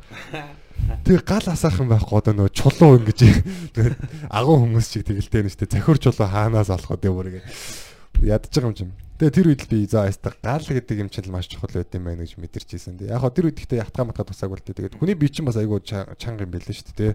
Яг ингээд алхаж идэл бороо дуусахад ингээд би хатаад байгаа юм чинь. Тэгээд ингээд юуд нь малгааны юудын ингээд шал бас базангууд гэх ус хасгарж байгаа юм би ингээд хөөвөрөө болчдөг. Тэгэхээр хүний биеийн бас потенциал бас эсрүүцэх чадвар тийм шанг байд юм байл шүү. Тэгээ хүмүүс бол ер нь намайг очиход загинсан л да. Ч одоо ирүүсний хоол болохгүй яах гэж тийш. Ирүүс гэдэг чи одоо тийм нэг бидний одоо тий очоод найзалчдаг амт юм биш ер нь бол хамгийн аюултай амт. Ирүүс ингэдэг гэж байгаа одоо хүнтэй ер нь яг хөө тэр анх өөр анчин хүн болохоор тэгж хэлсэн байж магадгүй л дээ. Хүнтэй өшөөтэй байдаг гинэ. Тэгээ ингээд ирүүсийн мөрийг дагаа явж явах юм бол ингээд хүн ирүүсээ өөрөө холоос харчаад зориуд ингээд шинээр ингээд мүр гаргаж өгөөд өөрөөхөө ингээд юм отооны газар авчдаг. Тэнгүүдээ тэндээс тойрж ирээд өндөр дээрээс ингээд отоог хүлээж идэг гэж байгаа юм. Хөөнөөс нь дагж явах юм бол тийм аюултай амтан байдаг гэсэн. Тэгээд хөдөө аялж ивсэн одоо туршлагаас тийм араатай амтантай таарсан нэрээ туршлага юу байна? Аа чонтой таарж исэн. Бас бугтаа таарж исэн. Буг. Тэр нь ганцаараа алхаж явах чинь бас нэг уран зориг оруулах юм байхгүй ганцаараа л эхлэн л тэр нэг ганцаараа л өөрийгөө зоригжуулах гал яг явж явах нэг буг таарсан. Тэгээд дотроо одоо чон таарчих юм бол нөгөө нэг гоо марал бүрч одоо модом гэл өөг эсдэг юм. Аяар өөрийгөө зоригжуул явж чиг чихнээс чоноо байдаг тий. Цагийн зайтай. Тэгэл би ч нөгөө нэг ядарч исэн юм чи нэг ядархаа болиол. Нөгөө чон чонол зүгээр ингээл хараал нэг тий явж л идэв гэсэн шиг л хажуугаар ингээл баг явчихж байгаа байхгүй. Хаал явчихж байгаа тоохгүй. Би яг тэнд хэсэг зогссон байхгүй. За одоо би яах хэвтэй тий. Яхаа мэдхгүй байж байгаа. Тэгээд яг явангуут л за за бас гайгүй дээ угаасаа яавал гэжтэй тий гэж бодоод явхад яахчихгүй л дээ. Ер нь яг тиймэрхүү хангаа юмтай харах би өөрөө сонирхолтой хүсдэг. Тийм дуу гарах юм бол аль болох ойртож харахыг хүсдэг. Нэг бодлын тэнэг хүний хийх ажиллах л та. Яг чонтод таарахаар яг хүн яах хэвтэй тийм хуйл муудад юм дөрөв мөрөм ч юм ингүүл тийх хэвтэй гэдэг юм. Ер нь бол чанга дуу гаргах л. Тэгжиж л нэг чоноо өргөж өөрийгөө аюулгүй байдлаас гаргасан. Ер нь галсаа шүү дээ ер нь бол нөгөө нэг юм сонсч байсан шүү дээ. Яг тэр нөгөө чон үргэх тал дээр би нөгөө нэг арангаан жаргалантай нөгөө нэг юм ханан ханан хад гэж байдаг шүү дээ. Аа. Тэнд нэг найзтайгаа аялж ирсэн. Яг анхны цаснаар хойлоо ер морьтой ингээд тэр уулаар хатаараа явж байгаа. Тэгээд чинь тэр бид нар загчсан байхгүй. Бид хоёр нэг нэг буутал явсан л да. Би хамгаалах юугаар зориултаар зориултаар нэг нэг буутаа яваа. Тэгээд тэгсэн чинь тэр бидрийг гаргаж өгсөн тэр нэг нутгийн нэг анчаах ярьжсэн баг. Одоо ингээд хурганд хонж явж байгаа хүүхдийн хүртэл юм нөгөө шилбэр өөрүүлдэг гинэ ингээд өөрүүлцдэг. Яг буутаа хүн шиг ингээд өөрүүлцдэг. А чонч нь өөрөө бас айгүй ухаантай амт. Буутаа хүн рүү бол ер нь бол дайрт нилээ зайнаас л яадаг. Тэгээ мод чултгаа ингээд ууланд явж байгаа мод чултгаа үүрж явж байгаараа гэдэг Тэгжээсээ бөө могоо хэрвээ энэ тэнд хаяад гээчих юм бол шууд орлуулад мод үрж явж байгаараа гэдэг. Бас чоныг молигдох нь шүү дээ. Тийм молигдох. Ер нь тийм юмнаас их айдаг л гэж хэлээд гэж байна яа. Би бас нүдэн шингэсэн байт юм яа тийм. Анчин айлд байсны яг сонсож байхад яг би бас тэр талаар асууж байсан л да. Тэгээ араатай амьтадтай бол ер нь ингээд ер нь бол одоо араатай амьтад ер нь тэгж хүн рүү дайрдаг амьтад ер нь ховор байд юм аа. Ямар үед дайрдаг гэхээр галзуурс үедээ дайрдаг гэж байгаа юм амар үлс үедээ дайрдаг гэж байгаа. Үр дудмаа хамгаалж хамгаалах үедээ дайрдаг гэж байгаа. Би яг баагүй бол яг зүгээр эзэмшлээ хамгаалж дайрдаг гэж. Яг наад чинь яг үнэн юм байлээ. Би нэг удаа чонтой таарж ирсэн тэгээд гоо. Тэр зоо паркт байсан л да. Чон гэтээ амар ухаантай ингээд буу үрцэн өнөрөө ойртдох юм бол хүүхд төр чи ингээд мод үрчгэж чи өө мод байна гэдэг ухаантай бол мэдчихэж штэ. Уу яг буу. Буу гэж бодох юм аа гэж яг нутгийн анчд гэж л байгаа юм л та. Хэрвээ буу муугаа энэ тэнд ингээд мартаад гээгээд зөв уулан дотор те хэцүү штэ ингээд юм умаа яагаад чон мон гарч ирээд буу хаяад зүгтгч мөхтөч юм уу нэг тиймэрхүү юм хэрвээ тохиолдвол орлуула заавал юм мөчр ч юм уу юу ингээд буу шиг ингээд үүрж дүүрж яваарай гэжсэн баг. Зөө зөө. Би зүгээр тэрнээ жоохон чаклсан. Жок. Мод. Өө мод штэ ухаантай. Ухаантай нь бол ухаантай. Гэхдээ яг тэр буу эсвэл өөр Мод хоёрыг хэрэглэлийг бас одоо ялах мэдлэг нь байхгүй байхгүй. Яг гоо зүгээр гэж шатдаг. Энэ ямар боо шиг мод вэ гэж. энэ нэг Мочиг боо ч юм уу. Ер нь хоолой гэж хөдөлгөөний хүмүүс ингэж тэгэл юм байлаа ингээд нөгөө чон михтэй газар ингээд буухта өргөн тойрондоо ингээд нэг юм 200 метрийн радиуст ингээд юм төмөр утас зүгээр татчих тийм байл ямар ч тийм өрх биш. Тэнгүүд чон эрэнгүүтээ ингээд амар санаатай амтан гэж байхгүй. Яг ингээд энэ ямар нэг өрх байна гэж сэжиглэнгүүтээ буцаа явчихдаг гэж байгаа байхгүй. Би яг ах гайхдаг байсан л айлуудын гадаа ингээд юм байсаг нэг юм бүдэрчдэг ингээд харахаар нэг төмөр утас үүдэг. Энэ юу төмөр утас ингээд учрыг олох гэхээр ямар ч авч холбогдлого зүгээр төмөр ингээд юм татцсан байж. Зорилцсон тий. Тэнгүү тэр нь зүгээр ингээл чон эрэнгүүтээ энэ нэг яадаг. Ер нь яг чонны яг ирдэг бүсээс яг хадны дээрээс ч юм уу те ингээд татсан байж байгаа. Та тийм нөө яг мэдхөө ингээд юм э, чонооч ингээд гүйж аваад машин тэрэгт араас нь хөөж онгийн даалга болцдог гэдэг. Шангийн модны ард ингээд машин машин тойрон гут нь ингэж яваад идэг. Тэр хүний бол Тийм үү? Модотны ард ингээд зогсчдаг гэлээ яриад шүү дээ. Ухаантай тэр гэж байна. Гэс нэг дагаж ингэж өсөж өсөж нуугддаг гэлээ дээ. Ямар ч байсан нэг юм муурын төрлийн нэг жижиг амтэн чи юу вэ? Муурнаас арай том. Мөж байгаа. Шилүүсөө. Шилүүсээс арай Мануул. мануул тэгдгийн гэсэн нөгөө том юм аргал маргал ингээ урдаа барьчдیں гэсэн ямар ч байсан нуугдах та. Тэгэхээр хүмүүс ингээ анзаарахгүй тэгээд нэг тийм явдал болж ирсэн гэсэн нэг настай хөдөөний хүн ингээл нөгөө орой мала адуунд явж ирчээл орой гэрээ хаагаад буугаад бүрхий байсан гэсэн. Тэгсэн чинь нэг аргал лөөжсэн аа жоохон байж харсан чинь алга болсон гэсэн. Тэгэл харсан чинь тэр цаана лөөжсэн гэсэн. Ч ямар ачи ингээл хараал. Тэгэл дахиад лөөжсэн чинь яг дахиад нөгөөт нэг хөдөлсөн байсан гэж. Тэгэхээр тэр нь чулуу шийдсэн чинь цаашаа мануулгүйгээ явцсан гэж. Нэг удаа бас нэг хүн ингээд хөдөө хоёр хүн бууж юу хөөрөг солилцдог шүү. Тэгчээд аа яасан гэлээ. Нэг юм дуграад байсан гэлээ. Ямар ч гэсэн эргэн тойрны харсан гэсэн. Чинь нэг юм байхгүй л байгаа дээ. Тэгээ суусан чинь бүгд нарын манал зүс ухсыгээ зугтаасан гэсэн. Тийм амир залтай амтан байт юм шиг лээ манал гэж. Тэгээд бас манайха эзэнийг аялахаар бол одоо араатай амьтадтай холбоотой нэг зөвлөгөө ингэдэг гэсэн. Одоо баавга маавга чи яг хүүхэд шиг амтан байдаг гинэ. Тэгээд нөгөө ингээд аль болох зүгээр харц тулгуурахгүй байхыг л анхаас хичээх хэрэгтэй гэж байна. Тэгээ яг нөгөө чанга дуу шүү дээ тий. Тэрийг үл анх ингээд тааралтахаас өмнө нэг эсгэрч бисгэрээ дуурж муулаад явдیں۔ гинэ. Тэнгүүд нөгөөдөл нь холлоос мэдэнгүүтээ айнаас холгоо явъя гэд тавьчихдаг. А гэхдээ яг тийм нүүр тулгарцсан үед яг ингээд нэг юм аль болох нэг тийм огцон үйлдэл хийхгүй байх хэрэгтэй гэж байхгүй. Яг нүүр тулгарцсан үед яг нөгөө хүүхэд нөө бантаад нэг юм яадаг штэ. Хүн бантаад нэг зодтолдог штэ. Тэр шиг яг тийм үйлдэл баавгаа бол яг тэгдэг гэж байхгүй. Тэгэхээр бол ингээд те нүдрүү нь харахгүйгээр зүгээр ингээд яг нэг тийм 50уухан шиг ингээд ухарч мухарч алхсан шиг холддог гэж байгаа байхгүй. Тэгээ тэр нэг үгсэн юм шиг жүжиглэл гэдэг бол бүр яг нэг юм аргагүй нөхцөлдөл яг ингээд доошоо хараад тэгээ ингээд хүзүүгээ ингээд хоёр хоёр одоо хүзүүгээ хамгаалж хөвтөх хэрэгтэй гэнэ. Тэгэхээр одоо нэг гидс хүзүү гэдэг хүний одоо хамгийн нэг эмзэг цэгүүдэд хамгаалаад доошоо харчдаг. Тэгвэл баавга нэг үгсэн гэж боддог тоо ч яг тийм нэг эргүүлж мэргүүлж чаддггүй тэгээ ер нь амар бойлогтэй хүүхэд шиг амтан болохоор ер нь тэгээд залхаад хайчдیں۔ гинэ. Тэгээ саяхан бас нэг хэдэн хоног юм өчтөр амар мэдээ болсон биш тэрийг та нар мэдсэн үү?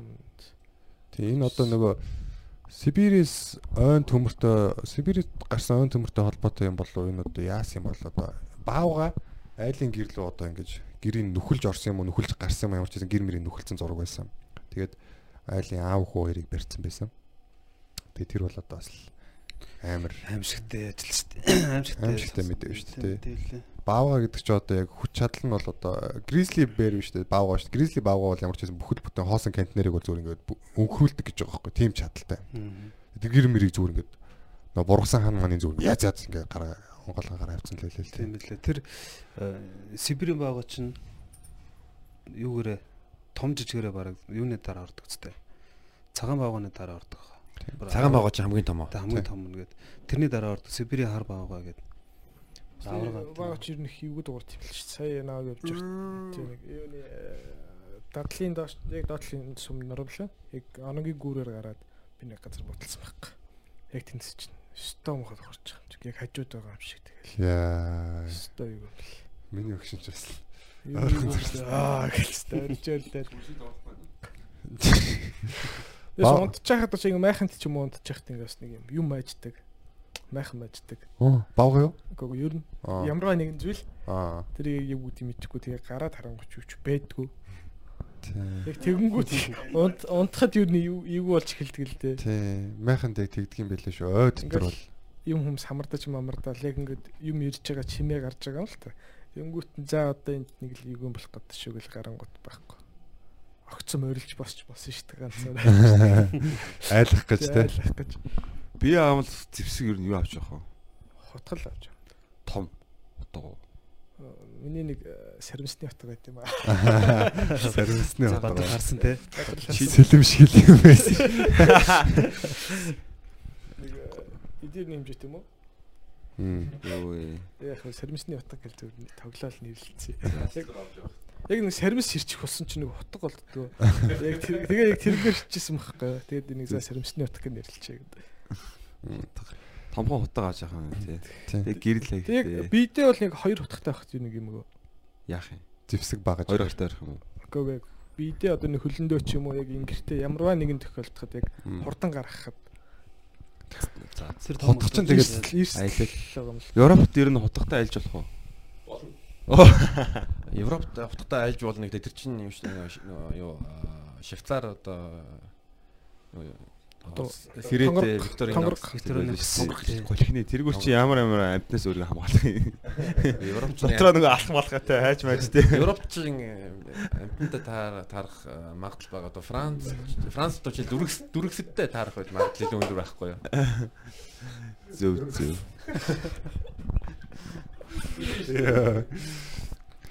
Эм, бас нөгөө нэг явга айлах тал дээр нөгөө би чинь 2 дугаар курс дахь яг гэж явга айлахаар шийдэжсэн. Гэтэ бүр яг зүгээр аялах ч биш бүр ингээд ихээр амьдрий гэж бодож байсан за.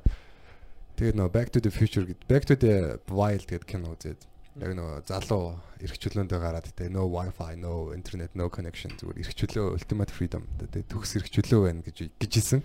А тэгэнгүүтээ сүултээ нөгөө ургамалд хордчихдаг. Тэгээ биеийн сүлддэг хоол хүнсээ нөгөө нөөцлж чадлаггүй сулдаад буцаж нөгөө туулсан голоо гатлах гэсэн чинь нөгөө хөлдөө байсан гол нь буцаад ингээд үер болцсон. Тэгээ дээр гүүр байсныг ч мдээгүй хөрх юм сэлж гарч чадахгүй тамир нь барагдаад тэгээд ингээд амар гой тэмдэглэл бичдэг байж байгаа. Сүүлийнхээ хэд хоног зүгээр сүүлийнхээ хэд хоног зүгээр ингээд нөгөө нэг юм юм идсэн идээг өнөөдөр тим идлээ идээг гэсэн тим бичдэг болсон. За тэгээд хүний сэтгхүү бүр юу сүлдээ хоолгүй бол зүгээр тэр эргчүүлөө мантай болд юм байна гэж бодсон. Тэгээ би бол яг хөдөөний хүмүүсээс ингээд янз бүрийн одоо хээр хөдөө ямар мөө гэдэж болох уу, ямар ургамал идэж болох уу, ямар одоо амт яаж идэх үү гэдэг юм бол нэлээд асууж исэн. Тэгээ манай цогоод хоёр бас аа, тэр талын мэдлэгдэхүүнтэй цогоо бас нөө эми ургамал судалдаг гэж исэн тий. судалж эхэлж байгаа. Тий. Тэгээд ер нь бол одоо хөдөө хээр ингээд тий. За хоолгүй болчлаа гэхэд хүн яаж юу идэх үү тий. Яаж одоо жижиг амтан барих уу. Хоёр хоног хоолгүй байсан. Аа. Тэгээд яг нэг ах гарч энэ жил хөвсгөл тэр энэ жил сумын хаж жоохонд нэг 40 км юм уу? Нэг ах ашгүй гарч ирж. Нэг германыг хаах сумруу очиж өгч байгаа гэд. Таарад нь. Тэгэд би явдал учраас бүгдийг хэлсэн л дээ би ингэж ингэж явж байгаа. Тэгээд надад яг борцтой хоол ичсэн. Өөлөө лэзнээс. Үнэхээр гоё идэг. Яг яг тухай чинь би мэдлэг баг байсан байхгүй. Мм. Тэгээд ер нь нөгөө нэг модны навч идэг шүү дээ. Тэрийг хүлгээл явуулсан. Гэлж ажиллаад ажиллаад Мм. ус уугаал ус. Тэгэл явуулсан. Яг тухай чи жимс гараагүй байсан. Жимс багтай. Тэг ер нь 8 сард ч юм уу 9 сард бол хангаад бол үлсэхгүй. Мм. Тэг жимс идэл явчихна. Ус бол байнга. Тэгээ хад болгоноос нь баг ингээ харшаан гарч байгаа. Тий. Тэгээд даарахгүй тий. Хэрвээ гал байх юм бол одоо гişүүгээр дүүр аваа байна тийм. Одоо ингээд за ганцаараа аялахтал надад айгу сонин санагдаад байна л та. Би аялах юм шиг санагд. Төсөөлөгдөн гот. Би одоо хээр явж чаад юу ч байхгүй ерөнтэй харин замч байхгүй. Утас сүлжээж байхгүй. Цөвгөд төр нэг жоохон идэх юм л байгаа. Тэг за унтъя гээд тэгээд шоколад өрд сал дэлгээл унчих юм уу. Тэгээд юмны нүмер бол майхан байвал майхнаад ивсэн. Юмны нүмер байвал одоо Маахаа авч яваад төв үстэй. Зориулт энийг хүний майхан байхгүй. Жижигхэн юм. Яг гомь өвд бол тэгээ сайхан ихээр одоо тойруулаад нэг юм хит татчаа тойруулаад нэг могоо могоноос хамгаалж хит татчаал унтвал унтна гэхээс биш. Хангаад бол яг нөгөө чиг унна гэж юм байдаг нөгөө үүрээр үүрээр сэрхэд чинь чи ингээд нойтон хүүтэн болцсон амар хэцүү байдаг байхгүй тэр чинь. За 2 хоног хүний бараа харахгүй магадгүй хөл зүгд дотроо ямар идэх юм авч явах вэ? Тэгэл нэг э, юу гэдэг штэ. Жинсэн мах гэж байдаг штэ. Тэрнээс би хөвчл авч явдаг байхгүй. Маш үеиг үйдэг. Лаацтай юу лаацгүй а лаацтай. Тушаан. Аха. Жинс яг тэрийг аваад нэгийг итгэж штэ яг гоё болдог. Би бол нэг э, яаж байгаа 5 цагаас хойш махын мэдэхгүй сурж байгаа. Яг нэг аялд гарахад ингэ тийм нэг сая би туршиж үзсэн юм болж ил. Болохоор юм билээ. Тэгээ тэр нь бас яг ингэ хөдөө оронтгийнхын иргэдийг харахаар яг тэр нь ирүүл бололт болоод байгаа юм л та. Мм. Тэгэл айл болох цагаа идэл оройн тараг угаал яваад. Тэгээ айрыг угаалахад ер нь тэгэл яваад. Айрагч айгүй өрх үеиг шүү дээ уусаа.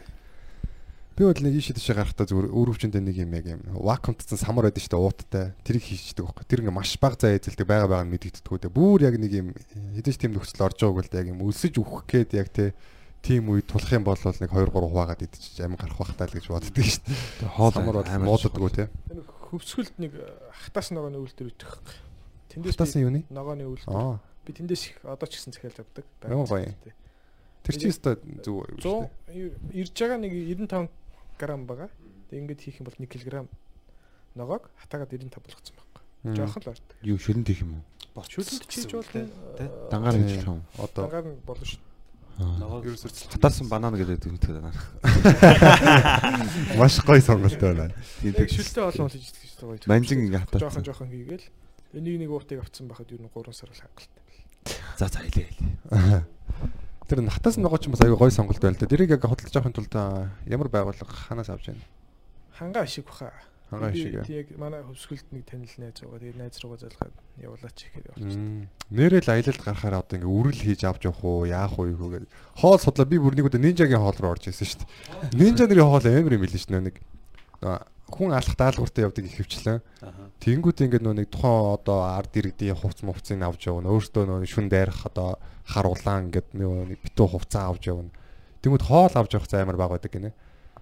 Тэгээд нөө нэг юу юу гэлээ нэтээ судлаад үзээрэй байж байгаа шүү. Ямар буудааны үрийг тэгээд эми хитэн ургамлуудтай хойлоод амар тийм нэг чанартай нэг юм юу гаргаж авангуудаа тэрийг хатаагаад нүдэж хатаангуудаа ингээд үрэл болгонгуудаа хатаач тийм билээ. Тэгээд тэрнээс өдөрт нэгийг ч юм идчихэд идчихэд нөгөөх нь ингээд уураг биеийнх нь одоо шаардлагатай юм нөхөд инжидэг гэж байгаа. Тэр зөв санагцсан л да. Эльфүүдийн бичиж шиг. Манай тал яг 13 лээ зуураад идчихээр бас гоё болдог. Тий 13 л. 13 гулыг шар тустай идэнгүүт тэр чинь амар үеиг болдго Тий шүү. тий өрөм мөрөм сүтээ сайтай шүү. Аа. Ээдэм. Эдгээр нэр яг энэ тохиромжтой хоолуудын тухай яриа тий яг Үүрвч бид нэр үүрээд явна биднэрт хөргөж байхгүй халан өдөр байна хүүт өдөр байна. Тэнгууд яг тохиромжтой бол за хатаас ногоо самар. Консерв. Консерв. консерв. За. Яг хоо. Тий. Аар бол эдэм аар бол тий. Эзги эдэм муудахгүй юу? Эдэм ч л баг л яа бол хуурч эд- юу штэ бяцлаг хатаач бол бяцлаг яач эзги эзги Мм. тэгэл тэгэхээр аар бол их зүгээр юм лээ те би нэг тэр юуны жаргалтад харанга жаргалтад тэр юугаар аялж байгаа чинь 10 хоног бараг явсан баха дан уулаар явж хаад чинь аар бол тэгэд яг нэг нутгийн те нутгийн анчид яагаад э, анчидтай цог явжсэн болохоор нөгөөдөл чи яг нөгөө юунуудаа мах авч явдгүй юм байна л да. Анчид явахдаа ер нь бол мах авч явдгүй тэгэл ёс тэг ясан доо тэгээ Мм. Борцог 10 бол нөгөө тэг бор цайгуур бол авч явж байгаа. Тэгэл тим юугаар чи ингээ 12 тонч зүг зүгээр тэгээд ядрахчгүй сольдохчгүй л яваад байгаа. Мм, ер нь бол хэсэг цагаан холтон болт юм шүү дээ тий. Тэгээ одоо яг нэг ангаа одоо хийтлээ тэр нь бол тэгээд мах идэхгүй явна гэсэн үг Тий яг анги хэтлэл. Нэгт бас тэгдэг хоёрт амтан амтан дагчдаг юм байл та махны өнрээр. тийм л дээ тийм ээ Тий тэгээд тэрнээсээ сэргийлж нойтон байх цаах. Ер нь махны төрлийн авч явдаг юм байл. Аа тэгээ дагсан амтны буудаад бол. Аялаад явахаар өдөрт нэг хоол л хийж идсэн дээр шүү дээ яачсан тий. Зүг. Өглөө хөнгөн цайлал тэгэл өдөр Яг орой нэг шүл мөл оо юм уу гэж бодвол. ер нь л хол явж байгаа тэгэхээр шүл их зүгээр. Тий. Тэгээ тогтмол ус сууж явах. Тэгэхээр газ газан билетик хийх юм тий. нэг хэр шаардлахгүй дээ. А, Тэгвэл зүгээр ингээд гişүү мишүү төөснээ ингээд асаагаад дээр нь юугаа тавил хоолоо хийлээ чинь дүмэр аягтай. Ганцаараа л яг мөнгө яг аягүй байлаа гэхэд мөнгөлийг цаас чи ер нь гоё төхөөрөмжтэй аяг болдог. Би өөрөөс тогооч мэрэгчлээ. Мөнгөний цаасанд шүл хийх юм тий. А, энгийн аяллууд болохоор хоол ихэл хорхоо хийгээл хичдэг байхгүй. Манай аяллахаар яг 2 3 төрлийн хоол те яг байгаль дээр рестораны хоолыг аяллах би өгөх хичээдэг. Тэгэд айл болох ашигын бос явдаг.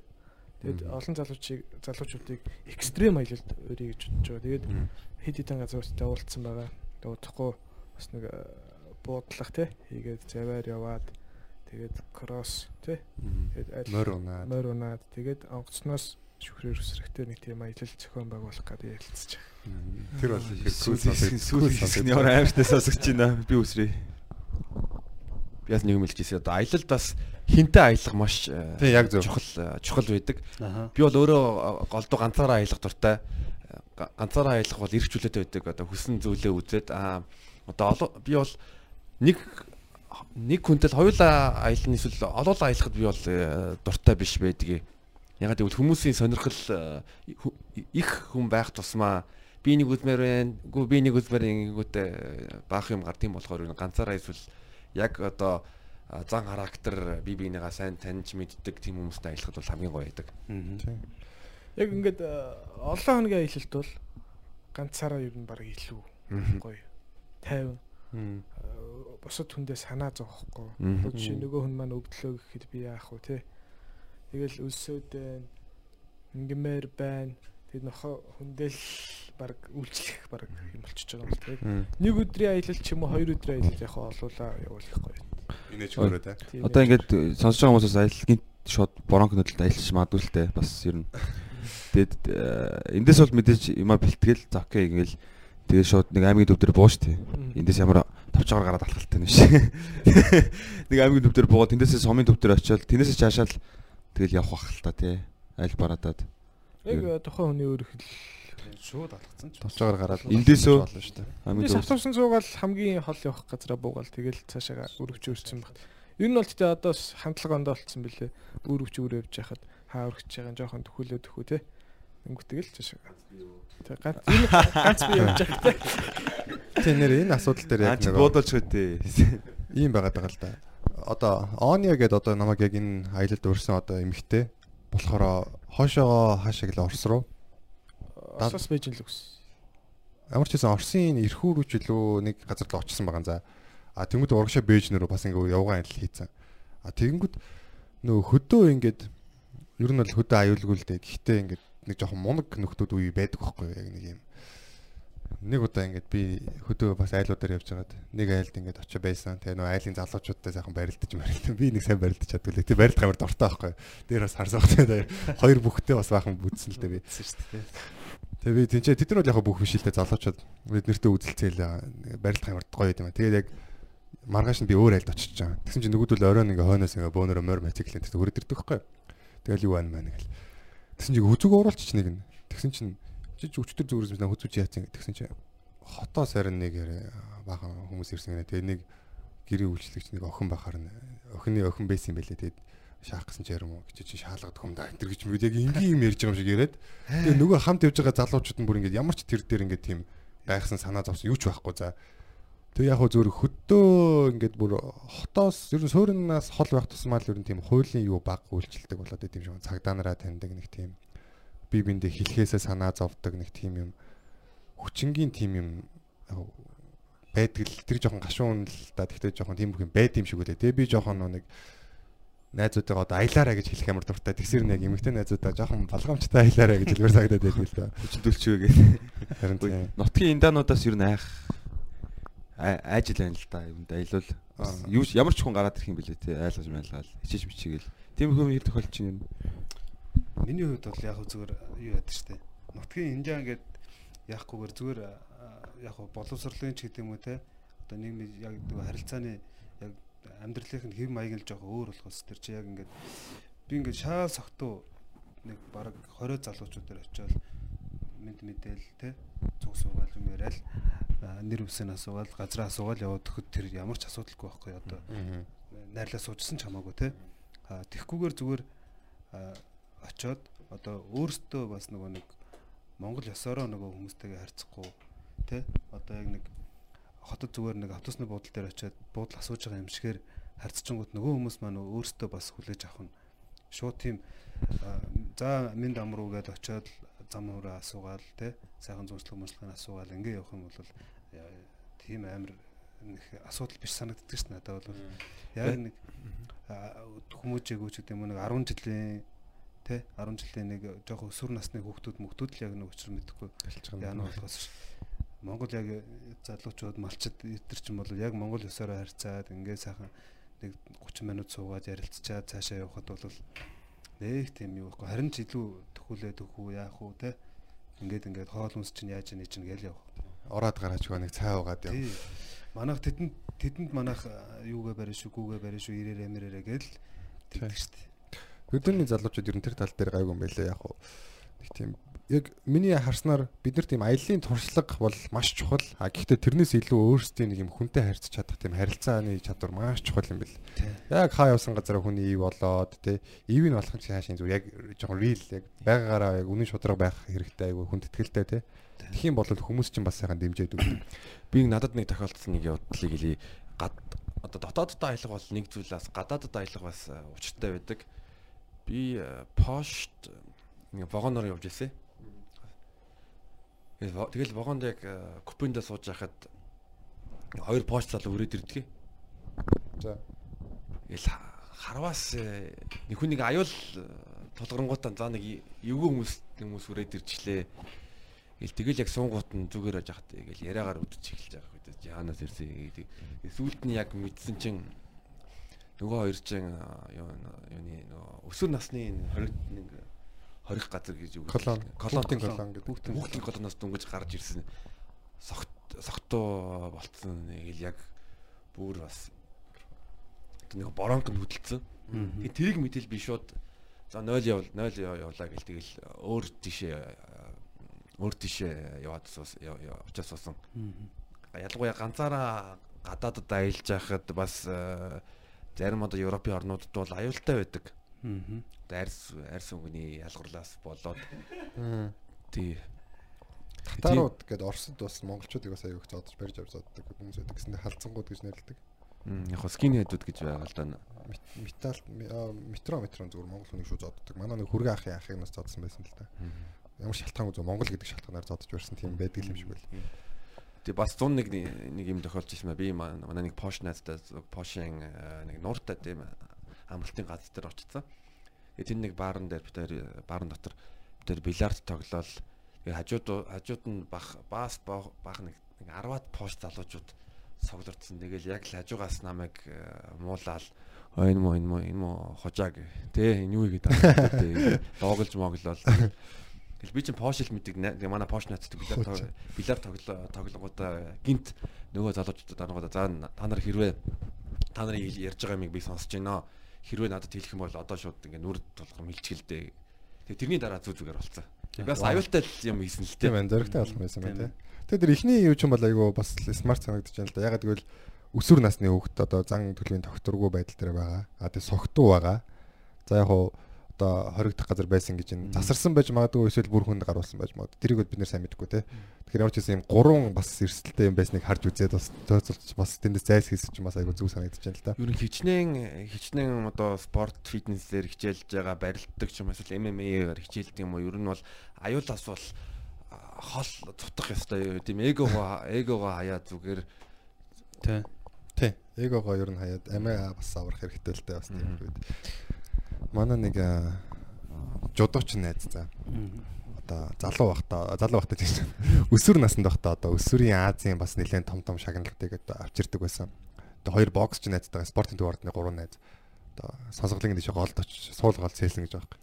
Тэгсэн чинь нөгөө сонсголынгийн атманууд ч одоо үе үеийн голд очиж сэлэх гэсэн хүмүүсүүдийг дээрэн дээрээ алдартай шүү дээ. Мань гурыг барьж авсан гэж юм. Тэгээд тэгсэн чинь яг нөгөө атмануудын нэг тийм нэг юм хүн эрхтлээ сурцсан байдаг. Нөгөө гурав ч нэг хичнээн тийм яг тулааны бэлтгэгдсэн хүмүүс байгаа гэсэн тэгээд айгаал тэгэл байжсэн гэж аахгүй бүслэлцэн. Тэгээд байжсэн чинь за тэгвэл хоёрын та нар одоо хоёр надтай зодтолдоод намайг дийлэх юм бол яв гэсэн гэж аахгүй. Тэгсэн чинь хоёр бокс чинь зодтолдоод амархан дийлцэн гинэ. Нөгөө бокс ч хүмүүс болохоор чаа. Тэгсэн чинь ямар оомог гэлэгнүүд байгаад нүцэглээд нөтөн бургасаар баахан ороолгоод тэг ингээ шүн ингээд юм голын үерэлцэн байгаа өндөр хэсэг дээрээс ингээ түлхэж ингээ өшгөлж ингээ гол руу унгаагаад Тэгээ манай нөгөө жудооч найз болохоор сэлж чаддаг байсан гэж юм. Тэгээ бүгдээр ингээд үхэхийн даваан дээр гол гатлаад тэгээд нүцгэн ингээд бүр гүйсэн гэж байгаа. Чинь нөгөө ингээд бургасан донд нэг гэрэлтэй ингэж хөөцөлдөд цаа. Тэгээд цутаасаар хагаад таван шар дээр ингээд нүцгэн очоод тэгээ нэгнийхээ ихчинд орж хувц омсчихсэн гэж байгаа шүү зүгээр. Тэгэхээр бас яг яг нэг тийм би тод зодтолж чадна те би барилдаж чадна гэдэг ер нь бартахгүй бас өөртөөс ер нь жоохон болгоомжтой явж явах хэрэгтэй шүү. Зодолчгаад юу бус зодолчгаад бус найз найз нарыгаа дуудаад э, тэгээд э, тэднийг нүцгэлүүлсэн юм яасан ганцаараа яа. Яг олуулаа байсан Одоо яж байгаа л Тэгээгүй л бах л та тэгээд одоо биш биш. Өнөө нэг юу нанд хоёр нэг зодолтоо дийлэх юм бол яв гэсэн шүү дээ. Тэгтээ аль хэдийн амар олоолаа байсан байхгүй. Тэнгүүтээ зүгээр надтай зодолтоод яв тий. Яг уул нь ер нь зодчтгэл хүн юм байлгүйдээ бодвол тий зодолтоод яв гэж байна. Тэгсэн чинь нааж нүүдэл нь бокс ч гэдэг таашин тэгээд.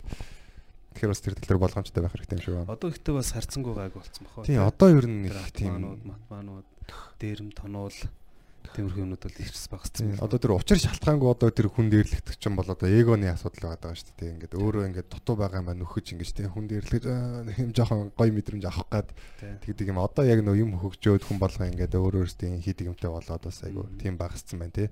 Өмнө чинь тэгэл нэг юм Ингээд юм бол энэ тэнд бол байдаг л байлаа шүү дээ. Пүүзэ тайл гээл. Намалгаагаа өг гээл тэгээ шууд.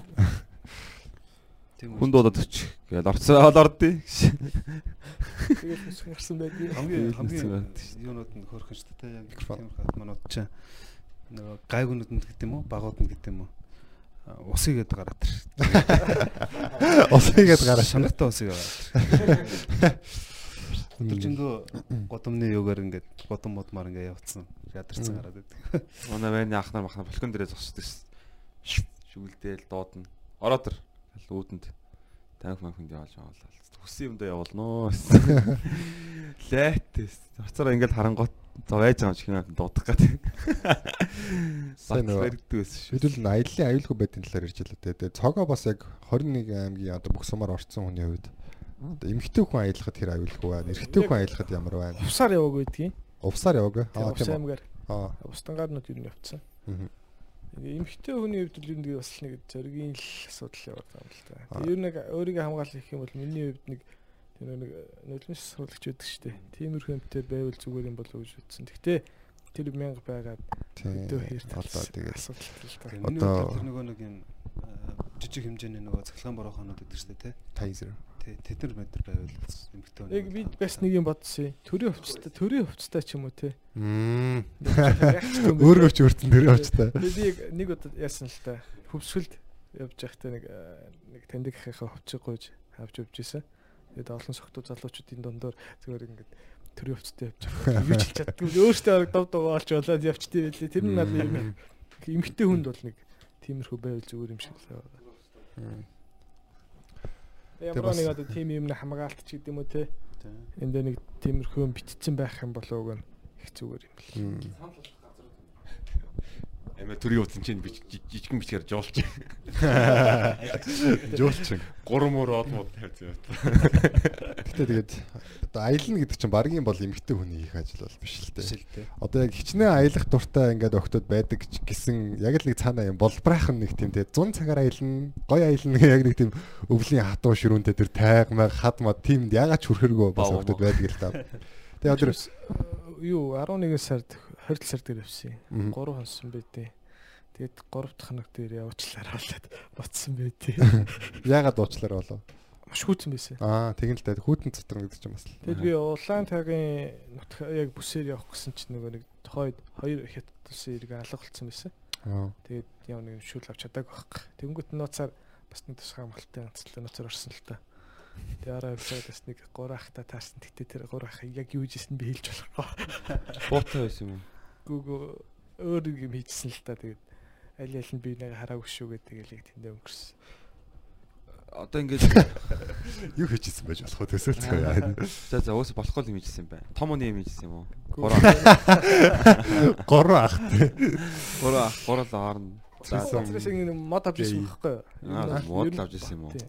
Яг болохгүй газараас мод авч ирсэн. Бэлтгэдэггүй газараас. Оо. Нэрийг хэлээ л одоо. Нэрийг нь бол хэлчихлэхгүй. Соронзон болд. Аа. Яг цаашаа явж байхад яг миний очих газар руу чон яваад. Гомс Чоны мөр яваад исэн. Аа. Тэгээ яалтчгүй л нэг зорьсон газар руу явах гэсэн чи чон яваадсан. Тэгээ ямар сонголт байхгүй би тэр мөрөөр дагсан байт. Тэгээд яг сангас мангасан ч гэдэг юм уу яг тэр э, бидсэн хэсэг нойтн нойтноор тэр нилээл ойр байсан байх. Аа. Тэгээ явж байгаад ер нь өвдгöd өвдөг хөрх хэмжээний цастай. Зарим газар. Аха. Ямар ч юм би яг гарна гэсэн газараа гарсан. Тэр нэг руу хүрсэн. Тэгээ буцаж бууж байхдаа яг нэг юм асахтай байхгүй тэр хэсэг. Тэгээд цаснд ингээд дарагт зэвч мэдрэхдэггүй. Хоёр мод ирч хэвж. Тэгээд мод тэгэлдээ төд тэгэлдээ унсын. Тэгэхэд яг бүлэд жоохон юг болгоод. Тэгэхэд за ер нь өвлийн цагаар байгаа ганцаараа хизэж явчихлахгүй мэн гэдгийг ойлгосон. Яг тийм өөр хүн байхгүй үсэ эргэчгүй штэ. Тэгээд тэндээ ер нь хөлдөж өгөх юм байна гэж ойлгоод тэгээ ямар ч байсан би явах хэрэгтэй гэсээр байгаа яг улаан сумруу очиж. Одоо тэгээ залуучуудаас аялал гэж бодож л байгаа хэл та. Тэгээ хэд хоногийн аялал хэрэг төлөвлөх үү? Одоо нэг харьцангуй туршлага багтаа хүмүүст 3 хоног гэх үү? 3 хоног бол хэд нь хоногийн бол эхлээд хагас бүтэн сайндаа өөртөө нэг 2-оос 3 цаг зарцуулчих хэрэгтэй. Чингэлтэй хайрхан ч юм уу богд уулроо гараад гэр бүлийн хэмжээнд ч юм уу жижигхэн жижигхэн хоол бэлдээл ингээд байж ер нь хэцүү. хайк нэгээ. Тэр хайк хийгээд нэг 2-оос 3 цаг. Одоо өвөл болж байгаа. Тэгээд э, би баян тусаа өгдөг хөхгүй. Тэг алхахдаггүй байх хугацаанд өгдөг байхад миний цус маш өтгөн байсан. Тэгээд сая алхдаг болсноос хойш өрхөд миний цус маш шинхэн болсон гэдэг. Тэгээд өвөл өвлийн цагт болохоор хүний цус ер нь Монгол хүний цус одоо Улаанбаатартай хүмүүсийн цус жоох өтгөн болчт юм байна л да. Бохирдоод. Аха. Тэгэлтэй автанаас болоод. Тэгээд 7 хоног болох ингээд алхаад байхад 2-оос 3 цаг алхаад байхад бол тийм ер нь уушиг цэвэрлэгдэг гэж ярьд юм лээ. Тэгээд хүмүүс дагуулад ер нь ингээд одоо ингээд хамт хамт ч юм явж байгаа шүү дээ. Тэгээ хайцангууд туршлага багтаа хүмүүс ч амархан шамрж байгаа шүү дээ ер нь бол тий. Яалтчгүй. Зовлон яриа шалтгаан яриа л. Хэд оноод ер нь Макс нь ямар хөө хүн байж энэ Монголын дунд ч чиний туршлагаас найзуудын чинь ч юм уу. Хэд хоног аялаад л хүмүүс ч ер нь хангалттай юм шиг харж байна. Ер нь 7 хоног бол болчихдээ шүү дээ. Суугаал. Яг хоног мягарууд Тэгээд олоол явж байгаа тохиолдолд үгүйсээ яадаг байхгүй. Нэг нэгээ дагаал явчихдаг байхгүй. Тэгэл дунд олон хүн чинь тэгэл дунд янз бүрийн хүн байгаа шүү бүх юм байгаа шүү дээ. Тэгээд тэд нар чи тэд нар чи яг манайхан тэгээд эхний өдрөө жоохон ууж идэн тэгээд бүр зузаар чинь. Ер нь олон олон хоног явах тохиолдолд эхний өдөр нь зүгээр уу- уулгаж идүүлсэн зүгээр юм лээ. Би нэг өөрөө ууж идэх зүгээр дандаа айрг авчихдаг байхгүй. Тэгэл айрг авчихдаг. Дунд нь орол тэгэл тэр аялал дээр бас тэгэл орой булганы сайхны яриг Тий. жинхэнэ. Нөгөө дээр батагаас сонсоод булганы сайхны яриг гэл тэр оройч тэгэл хүдэг гал тойроод жинхэнэ булганы сайхны яригийг бас уусан байд юм аа. Бас тэр яригтай бол айгуу гоё юм бэлээ. Уудгүй хүмүүс бол одоо би чинь нөгөө бас нөгөө чанга иргэд манай подкастын челленж байгаа. Тэгээ тэрүүдээс ууж болохгүйсэн тэгээд бас яг айраг байсан талд айгуу тийм хүмүүстэй яг нэг юм уугаад ярих айгуу гоё юм чинь согтуу хүмүүстэй тий. Согтцсон. э, Согтууч гэжтэй жоохон халдсан хүмүүстэй тий. Сайхан байт юм билээ. Тэгээд а, ямар хэвчээсэн аа. А, би одоо гадаадын комедиан ирсэн байгаа. Тэгээ тэр тэрийг тэрийг маань одоо авах авах ёстой болчихлоо. Тэгэхээр би одоо төрүүлээд төрүүлээд явлаа. За. За тэгээд а, бид эдтэй хамт бас хост хийж өгсөнд баярлалаа. Зол одоо Matt Davis гэдэг Америкийн комедиан болоо. Америкийн комедиан 23 жил комеди хийж байгаа. 54 Comedy Store гэдэг үү? Хаана гэдэг вэ? Америк тааны гэдгийг би яг сайн мэдгүй. Клуб клубэр л явдаг байх л та тий. Тэг ямар ч гэсэн 54 орноор аялсан одоо Монголд хоёр дахь хоёр дахь удаага ирж байгаа. Монголд ирсэн анхны гадаадын комедиан Matt Davis гэдэг мундаг комедиан байгаа. Дахин ирж байгаа юм байна тийм ээ. Тийм өнөө орой 8 цагаас э, За тэгвэл Matt Davis-ийг эрхлүүлдэ Тийм. миний найз. Тэгээ цогоо азаа хоёртаа маш их баярлалаа. Сайхан ярьлаа, их юм сурж авлаа. Бас чамд баярлалаа бид нарт хамт байсанд. За баярлалаа. Баярлалаа. За. Аа сангартаа баярлалаа. Бадралтаа баярлалаа. Thanks man. Сая аялын нөхцлүүдийн тухай ярьлаа л да.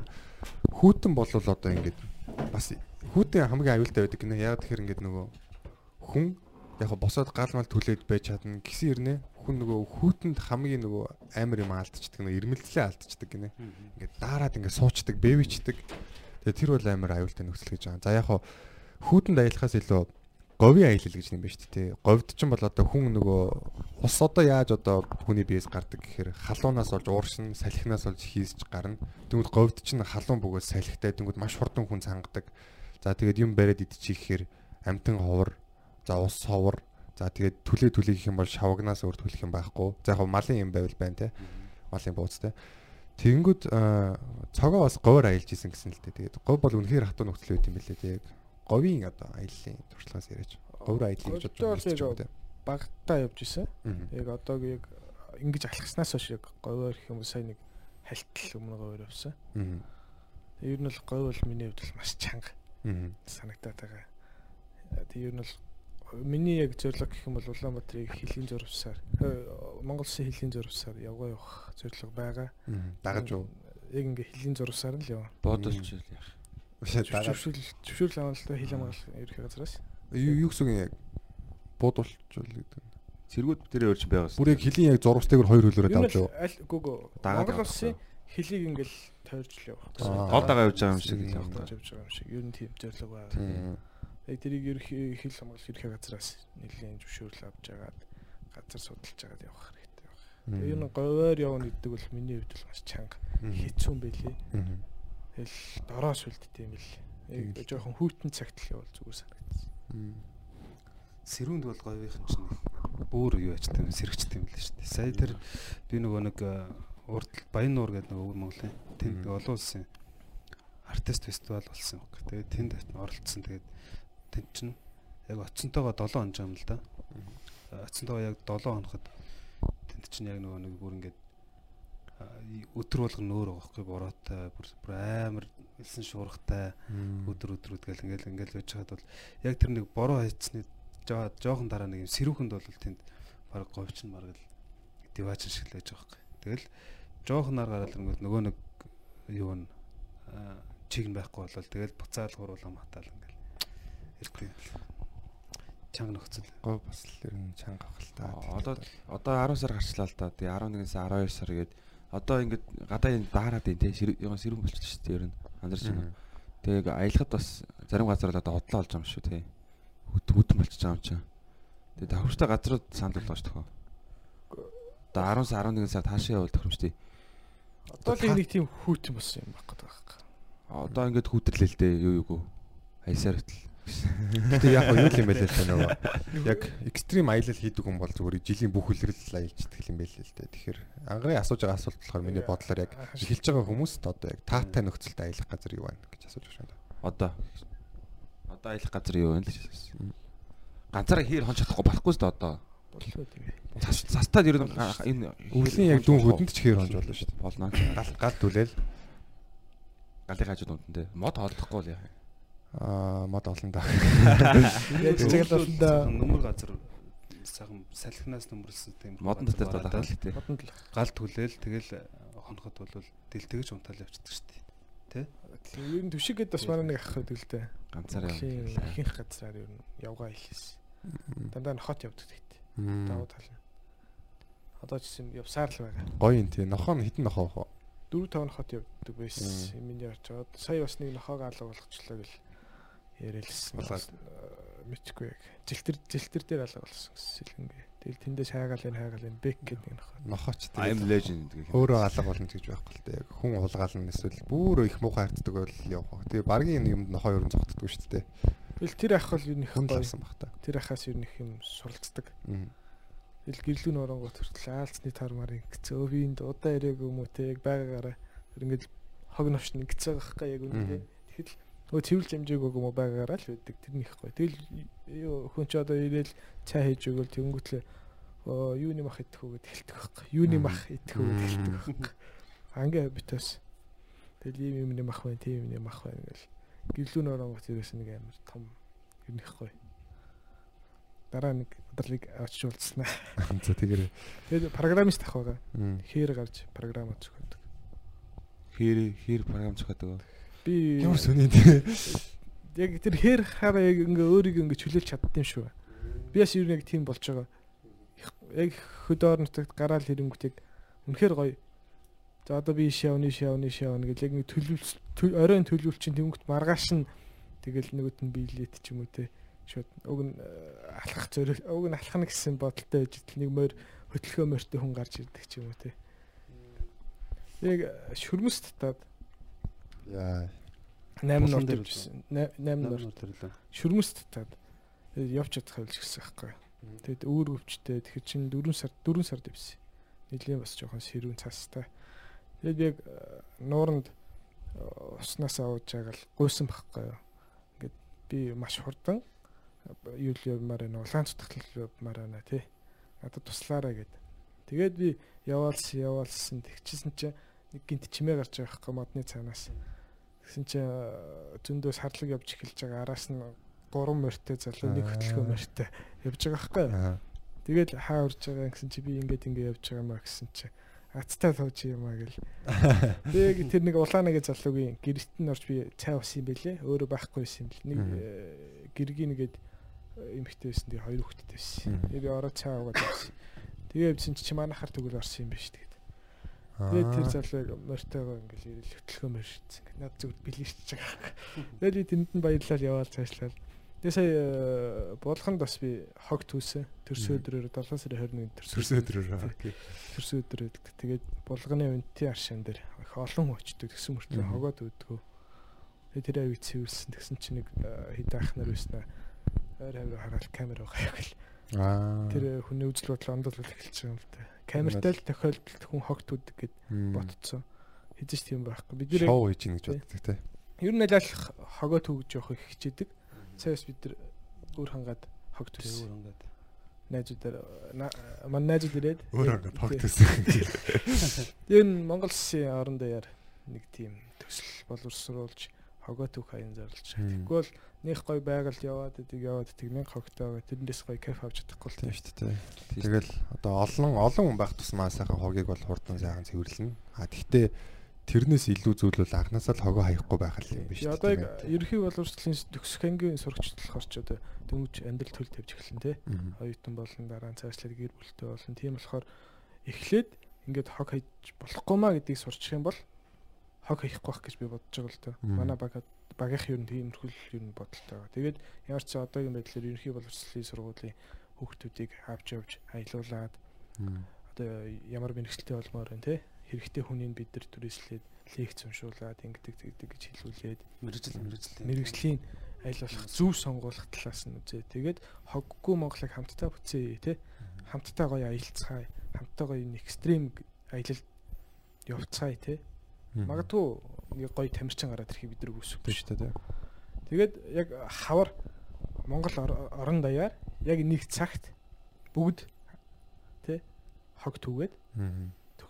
Төгсөх. Ангийнхан бүгд хог түүхэд тэр нь бас л Монгол байгаагүй нэг юм гоё юм гарч ирэхлээ Монголд. Тэгээ хог түүн гэдэг бит хэлээрээ. Аяллыг Чацснаа шүү. аялна. Тэгээд хог түү. Аа, тий. Тэгээд сүүл рүүгээ тэр хүн чинь аялаад ирэхээр би энэ хогийг түүжсэн одоо хог хаяхгүй гэхэд хаяхгүй гэл жижиг юм түүхтэй. Тэндээ хийгээд доороо буугаал хогийн санд ичих байхгүй. Энийг хүн бас зовж түүд юм лээ. Би бас нэг өвөл хуваараа ганцаараа ингэж яадаг л та. Түүхийн хүмүүст юм арц те халуун арц хийж авч өгдөг. Тэгээд тэгж явж явах тус хэцүү байдаг. Үүрээр баарц ингээд. Тийм шүү дээ. гоё чинь хамгийн юм бэ ингээд гэж, те. Яг тэр яг тэр гоё юм бэ гэдэг мэдрэмж нэмэх гоё байдаг. Үүн бол би тийм байгаагүй одоо ингээ явсаар байгаад ер нь жоохон тэлж эхэлж байгаа. Тэгэл ер нь олон хүнтэй ингээ уулзаал харьцаад ирэх тусам л хүний оюун санаа ингээ ер нь тэлдэм байх гэдгийг л ашиг болсон. Алий та. Тэгээ бас яг аялахаар одоо олон хүн хараад олон одоо аж ахуй хараад тэлхээс гадна бас өөртөөгөө нэлээд сайн танилцдаг юм шиг байна тий. Одоо энэ чи бид нар амьдрахтаа ингээл хүмүүстэй яриад за энэ ажил юу болж байна гэж фэйсбүүкээс хүмүүсийн одоо сторинуудыг үзээд Тэнгүүд яг нэг юм ганцаараа аялахын давуу тал нь яг ингээд өөртөөгөө амар танилцаж эхэлдэгтэй яг юу хүсдэг юм байна, юунд дуртай байна. Эсвэл ингээд тойл молгүй газраар яваад олон явахаар тэгдэгтэй яг тэгжсэн баг те. Тойл молгүй газраар ингээд айлууд хөдөөний айлууд чинь нэг тийм тойл том тойл багтай байсан л да. Тэгэл ингээл хээр гадаар өөрөн голдоо явж байгаа л тэр нэг харахаар гэл сексис юм сахал махал оргоцсон юм болцсон байж идэг. Тэгэл яг тэр гадаад үзмж үзмжиндээ анхаарахаа болол яг нэг дотор рүүгээ бас нэг хэсэг шагаад юм шиг надад санагдсан. Бас нэг Ооны бас игээ сайхан ярьжсэн л даа нэг юм. Оо би өмнө нэг хаашаа гэл аялахаар хүсээд тэгээ би яг өөрийгөө олохыг хүссэн. Тэгэл яг үнэхээр л олсон. Яг болдгийм байл. Яг ингээд өөрийгөө олдгийм байлээ гэд. Тэр бас яг над надад бас яг адилхан туршлага байгаа л да. Яг санал нэгдэж байна л да. Тэр тал дээр бас хоёрын одоо хүмүүст одоо тэгээ аялахыг одоо хүсэж байгаа хүмүүст Тий одоо би саналаа хэлвэл. клубын жаал клубын одоо юун дээр гэх юм бол за манай лавга байгаа. Тэгээ бид гурав байгаа. Тэнгүүт хин цогоо болохоор яг юм экстрем аялал те яг энэ талаас нь би болохоор нөлөөлж байгаа юм одоо урлаг те урлаг соёл гэдэг чинь бас л өөрийгөө ямар нэгэн байдлаар нэг таних тэр зүйлийн юг одоо юу гэдэг цуг явж байгаа хүмүүстэй тиймэрхүү урлагийг таниулах мэдүүлэх экстрем Мм. спорт. Ер нь бол яг одоо экстрем спорт урлаг одоо орчин үеийн урлаг гэдэг бол ерөнхийдөө яг адилхан байгаа даахгүй яг нөгөө яг юу нь очиж байгаа цэг нь адилхан. Тэндээс өөрийгөө яг ингэж олж идэг одоо бүтээлч чанар сууж яадаг ч гэдэг юм уу те. Яг тэр талаасаа бид хэд яг энийг яавал гоё ингэж нэгтгэж болох уу? Яавал гоё ингэж явж болох уу? Бид хэд одоо бүр яриад л юм л да. Нэг аялал дээр гэхэд бид хэд очиод тэр газар дээр нөгөө ленд арт гэж ярьдаг штэ тий. Одоо олон залуучуудыг авч очиод ленд арт яг тэр газар дээр юм урлагийн бүтээл хамтарч хийчээд ирдэг ч юм уу. Land art аа газар дээр одоо яг тэр орчин дээр нь очиод ч гэдэг юм. Яг иймэрхүү иймэрхүү байдлуудаар яаж байгаа. Яг дан экстрем гэхээсээ илүү аялал гэхээсээ илүү яг юм бас урлагдлын мэдээлэл өгж бүтээлч болгож те өөрийгөө ялан дийсэн мэдрэмжийг аваад буугаад ирсэн хүн. Ямар урлаг хийдгийг байгаль дээр байгалийн элементүүдийг ашиглаж ямар урлаг өөрийгөө илэрхийлж чаддгийг гэдэг ч юм уу. Иймэрхүү юмнуудыг бас бид хэд яг аялал дээр ингээд явандаа тусгаж өгөөд энэ бол яг өвөлдөө гэхээсээ илүү илүү дулаан үйлрэлтэй байвал илүү зүгээр гэж бодоод байгаа юм. Тэгээд яг энэ э, таньж мэдэх яг өөрөө өөртөөгөө ярилцах, өөрийгөө таних гэдэг зүйлийг бол илүү юм хоёр талаас нь, гурван талаас нь ч юм уу ингэж оруулж өгвөл зөвхөн ганц экстрем гэхээсээ илүү те. Аа ус урлагаар. Урлагаар бясалгалаар э, юугаар аа, тэр чи үгдүүлээ нөгөө йог Мм. байгалийн йог мөгөр ч гэдэг юм. Яг энэ өөрийгөө таних гэдэг зүйлийг л одоо илүү олон талаас нь амархан талаас нь гэдэг юм уу өөртөө аль илүү ойрхон байх талыг сонгож аваад тэр талаараа явдаг ч гэдэг юм. Ийм тийм шүү дээ.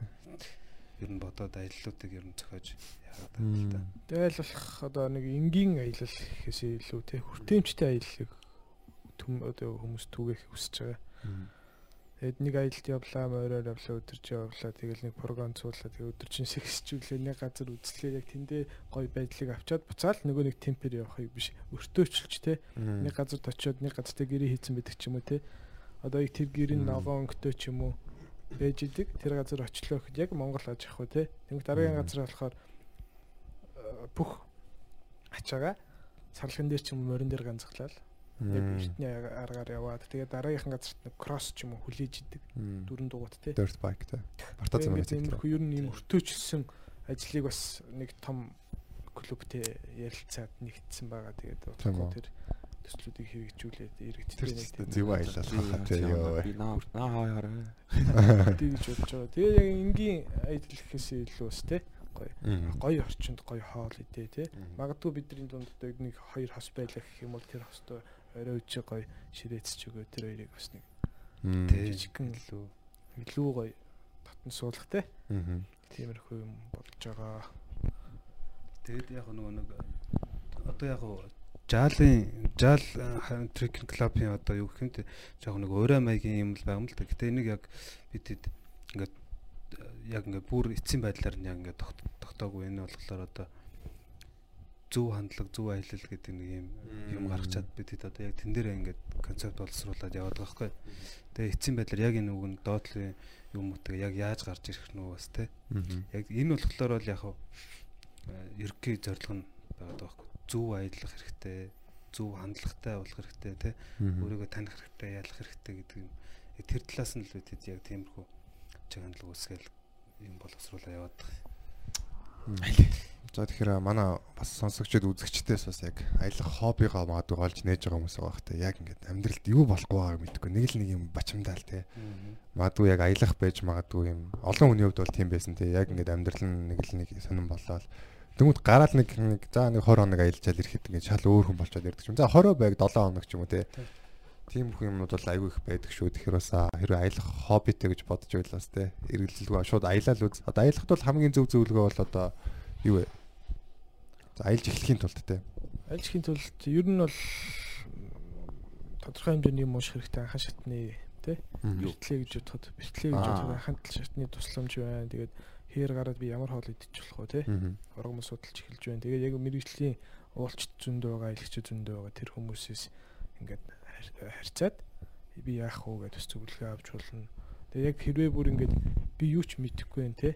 Яах вэ гэх юм бол магадгүй хамт 3 хоног ч юм уу хөдөө гарахад би бол бэлэн цүнхөөрөл цуг гараад ингэдэж шүү гэдэг те нэг тодорхой хэмжээний өөр хэн мэддэг зүйлийг бол бусдад түгээхэд бэлэн байгаа. Бас танай клубын гишүүдээс ер нь бас нэлээд аялах хэрмэлзэлтэй хүмүүс байж идэм байл шүү дээ. Ер нь анханасаа ер нэг юм хувийн уран бүтээлчд байсан байхгүй юу. Тэгээд яг биднийг яг нэгтгэж чадсан юм гэхээр одоо энэ аялал байсан. Тэгээд биднийг бодож байгаа яг юм дотор одоо яг нэг ертөнц гэх юм нэг тэр нь жоохон ойролцоо.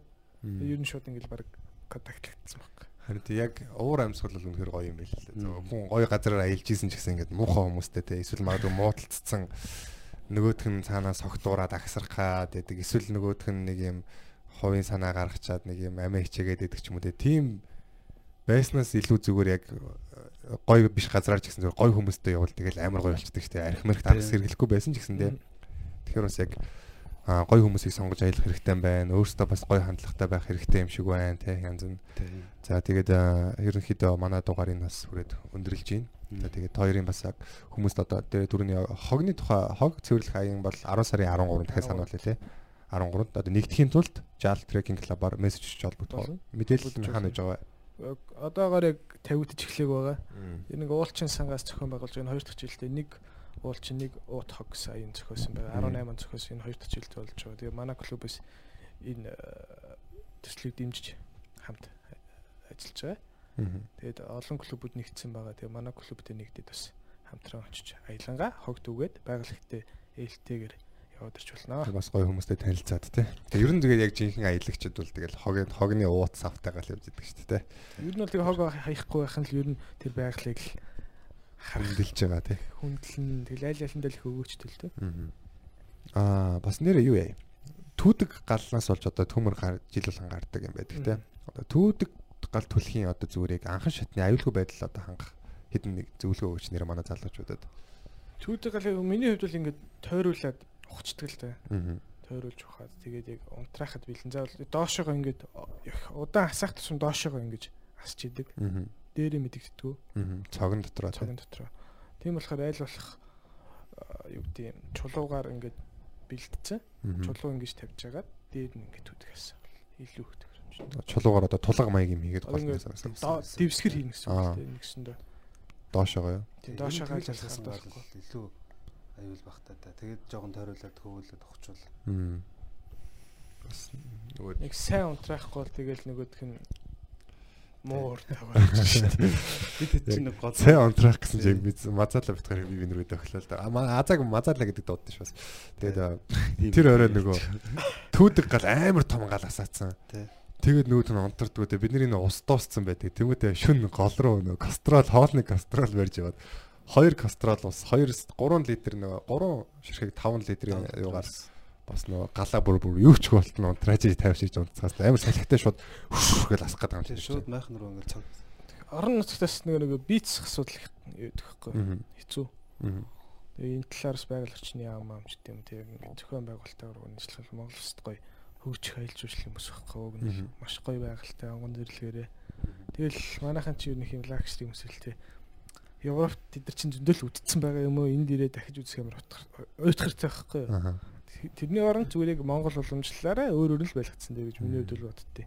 Тэгэхгүй бол тэгэл энэ ийм одтой энэ тийм одтой шал хэрэггүй хэрэггүй юм яриад. Оронд зүгээр нэг урт ч юм уу нэг энгийн байдалтай жуулчд илүү Тийм шүү дээ. Тэр нь илүү сонирхолтой санагдсан. Тэгээд нэг аманд орсон үнэ ярьдаг байхгүй юу? Дотоодын аялагч тех хэмжээний мөнгө байхгүй шүү дээ. Бидний цалин ямар л нэгт. Тэнгүүт гадаад хүнтэй харьцаж байгаа юм шиг танаа тоноход хийдвэ те. Тэнгүүт 70 мянга 100 мянга зүгээр нэг гэр штэ. Юу ч байхгүй. Тэнд чинь тэгснээс зүгээр тэр төмбөө мө одоо хараад мишоктой гадаар хамгүй дөрөх. Тэгээ ер нь Дотоодын аялагчтайгаа юм гоё харилцсан. Одоо юу нэг үүн гаргах хэрэгтэй юм шиг байна. Одоо яг аялалч тэг Тогтсон тарифтай тий. тогтсон тарифтай тэгэхгүй тэгэл нэг зоргоороо тэд тэд тэгээд тэгээд үйлчилж байгаа тэр мориных нь хөтчүүд нь согтуу байх жишээ ч юм уу те. Тэгэл жоохон дөрвөл одоо аяллаа одоо баазуудыг ярьж байна тий. тэг ер нь аялал юм байна. Тэгээд одоо ямар ч гэсэн хөвсгөл хөвсгөлийн мөснөөр ахаад явна. Төрүү жил яваад хоол зараад шатсан байгаа. Хоол цагаар шатсан. Тий. Юу гэсэн? Шорлог зарсан. Аа. Шатсан байгаа. Одоо шархаа. Бас онсоосон газараас шороо хатах нэг шиг шорлог зарсан л. Яг би миний хувьд яг аль болох тий ингээ хоолоо зүв хийгээд тэгээд яг тэр олсон мөнгөөр бас ахиа аялахыг хүсдэг тий. Хөрхөө уцлуу хөрөх гэл. Тийм л дээ тий. Ямар ч гэсэн одоо энэ жил арай өөр юм байна. Намайг дэмжээрэй. Намайг дэмжээрэй. Тэгээ яг аяллаа баазууд ч яг тогтсон үн тарифтай байт юм биш. Яг хөдөөний айлуудаас бол яг миний анзаарснаар одоо би ингээд тэр айлд хонлоо хоолыг нийтлээ хүмүүстэй сайхан бууллаа. Тэрний төлбөр бол одоо тэр хүмүүстэй сайхан харьцах хүндэтгэх одоо ямаагаа саахт нь гараад ямааг нь бариад өгөх те. өөрөөр босоод ингээд явахт нь ингээд энэ туслаад өгөх ч юм уу те. Эсвэл ингээд энэ тентхийн гоё хачин сонныг ярьж өгөх. Тэд нар ингээд би орохдоо нэг хідэн чихэр хүүхдэд нөхөх ч юм уу те. Тиймэрхүү юм бол ингээд яг Монгол уламжлалаар бол зүгээр төлбөр болчиход байгаа байхгүй те. Яг төлбөр гэж харахгүй л те. Гэхдээ бид нар одоо ингээд айл тончоод амар сайхан дайлал гаргахад нь өглөө босноо. Хэд хэд өгөх юм. Тэгэл муугаа өстэй те. Тэр яг яг айл амтнаар айл Монгол орноор аялахыг хүсвэл те. Айл амтнд бол Монголын тийм сайхан уламжлал байгаа. Тэгэхээр тэр бол та нарт үнэхээр аялыг гэж үйл үнэхээр том давуу тал болно. За тэгээд бас юу хөдөөрн очиод чихэр өгнө гэж ирж байгаа шүү дээ. Тэрний орнд ийм төмөр ч юм уу те хөнгөн цагаан эсвэл гуйлын юм шанаг илүү их зүүн юм шиг санагдсан. Одоо айл болгонд орохоор ерөөсөө юм пиар зүйл яагаад байгаа байхгүй. Пиар зүйл нь халуун юм дөрөх нөр меламиал гаруулаад хор тавдар үсдэг шүү дээ тий. Нэг тиймэрхүү юм нөхцөл нь бүрдчихэд тэгэд нэг 40 хүрээл одоо 60 тайм шиг харагдаад л. Хэдэн залуучууд нь бүгд одоо мотоцикл унжаа. Мотоцикл нь тэгээд одоо гэдэг бөөрө хамгаалах нэг одоо бөөрө хамгаалахгүйгээс болоод тэгээд ихэнх залуучууд нь бөөрийн аппаратанд орсон байгаа байхгүй юу. Ийм тохиолдол би зөндөө харлаа. Айл болох бөөрөө ингээ хамгаалаач ээ Тэгээд ажиллах мориороо яваач те. Тэгэхгүй ингээд портер мортертэй ингээд ингээд хонд туц явж байгаа. Тэгэл ингэж байгаа юм чи. Ажиллах нэг эрүүл мэндийг хамгаалаач хөдөө орон нутагт те. Тэр хүмүүст одоо аялж байгаа залуучууд бас жоохон зөвлөгөө өгөөд та нар ингэдэж шүү, тэгдэж шүү. Тэгэхгүй бол та нар ийм асуудалд орно шүү. Нэг хоёр ах байгаа байхгүй. Одоо бүх малаа зарёо. Одоо миний хугацаа бол дуусчлаа гэж байхгүй өөдөж гарцсан. Аппаратанд орсон та юунаас болсноо мэдж байгаа юм гэсэн чи энэ дугуунаас бодлоо гэж нөгөө мотоцикл дугуй гэж ирдэг. Энэ мотоциклнаас болсон гэдэг өөрөө тэрийг мэдж байгаа. Одоо хүүхдүүд оюутан болцсон. Одоо баг малаа зарахгүй болохгүй гэсэн юм яриа. Тэгэл нэг таван цулынхан эрхтнүүдийг зүгээр хог дээр хийцэн байгаа байхгүй. Уг нь тэр нь бол бидний бол их гоё зүйл. Тэгсэн чи тэнд зүгээр энийг одоо хэрэгэлдэг хүн байдаг юм аа гэсэн зүгээр хайжсэн жоох юм игнэлтэл санагдсан. Яг тэгээд яг мотоцикл хэрэглэх болгонд эрүүл мэнд нэг муудаж байгааг нэг юм тоглоомны одоо нэг баатрийнх нэг ам багсдагт зодлохоор тэр шиг харуулж идэг болоос арай өөр л байсан та тий. Тэгээд яалтчгүй нөгөө арай л одоо өглөө өрөө барин 50 гэсэн юм байхгүй мотоцикл чи ядарна гэсэн юм байхгүй болохоор тэгэл амрыг нь бодоол унчаад идэг та. Тэгээд яг тийм сөрөг нөлөөдийг нь мэдчих юм бол бас арай өөр бах тий. Абдуллад нэг тэр нь нэг нэг манай төр засгаач гэдэг юм уу тэр юм зөвлөгөөгд баян хүстэй явж байгаарэ гэд хэлчихвэл бас тийм тий бэхэлгээ нөгөө бэхэлгээ аян маян юм нэг хэсэг чинь бас тэр каскчлах аян нэм нөгөө явж мавсан штэ. Хөдөө нэм олчод залчдаг те. Хөдөө за хэрвээ моцикл оногч байгаа бол юм хамгаалах малгатай дуулахтай явж юм авч гээд тэрэн шиг нэг тийм бүсчүүлэгч гэдэг юм эрүүл мэндээс нь бас нэг жоохон анхаарал тавьсан юмнууд явахгүй бол яг моциклнаас болоод барагдчих нь одоо хичнээн хүн амнасаа алдаж байгаа. Хичнээн сайхан залуучууд амнасаа алдаж байгаа. Тэгэл нөгөө хожоо моциклоо тэгэл цогтуу үлчүү нөгөөдгөө унаа тэгэл сархад уучаалаа. Нэрмэл уучаалаа айлаас айлын орондоо. За за тэгээ баярлалаа. Өнөөдөр энэ дугаар төрж биднэрт болон манай сонсогчдод энэ Монгол орноороо аялахын ач холбогдол одоо арга техник те туршлагаасаа хуваалцсанд одоо туршлага болон одоо бусад санаа бодлоо хуваалцсан үнэхээр баярлалаа. Баярлалаа. За тэгээ манай Жал клуб, Жал Трекинг клубийнхантай одоо хамтарч ажиллахыг хүсвэл Facebook пэйжээр нь холбогдцоогоорой. За тэгээд хоёр тойлон нэрсэнд баярлалаа. Дараагийн дугаараар уулзцгаая. Бай. За баярлалаа.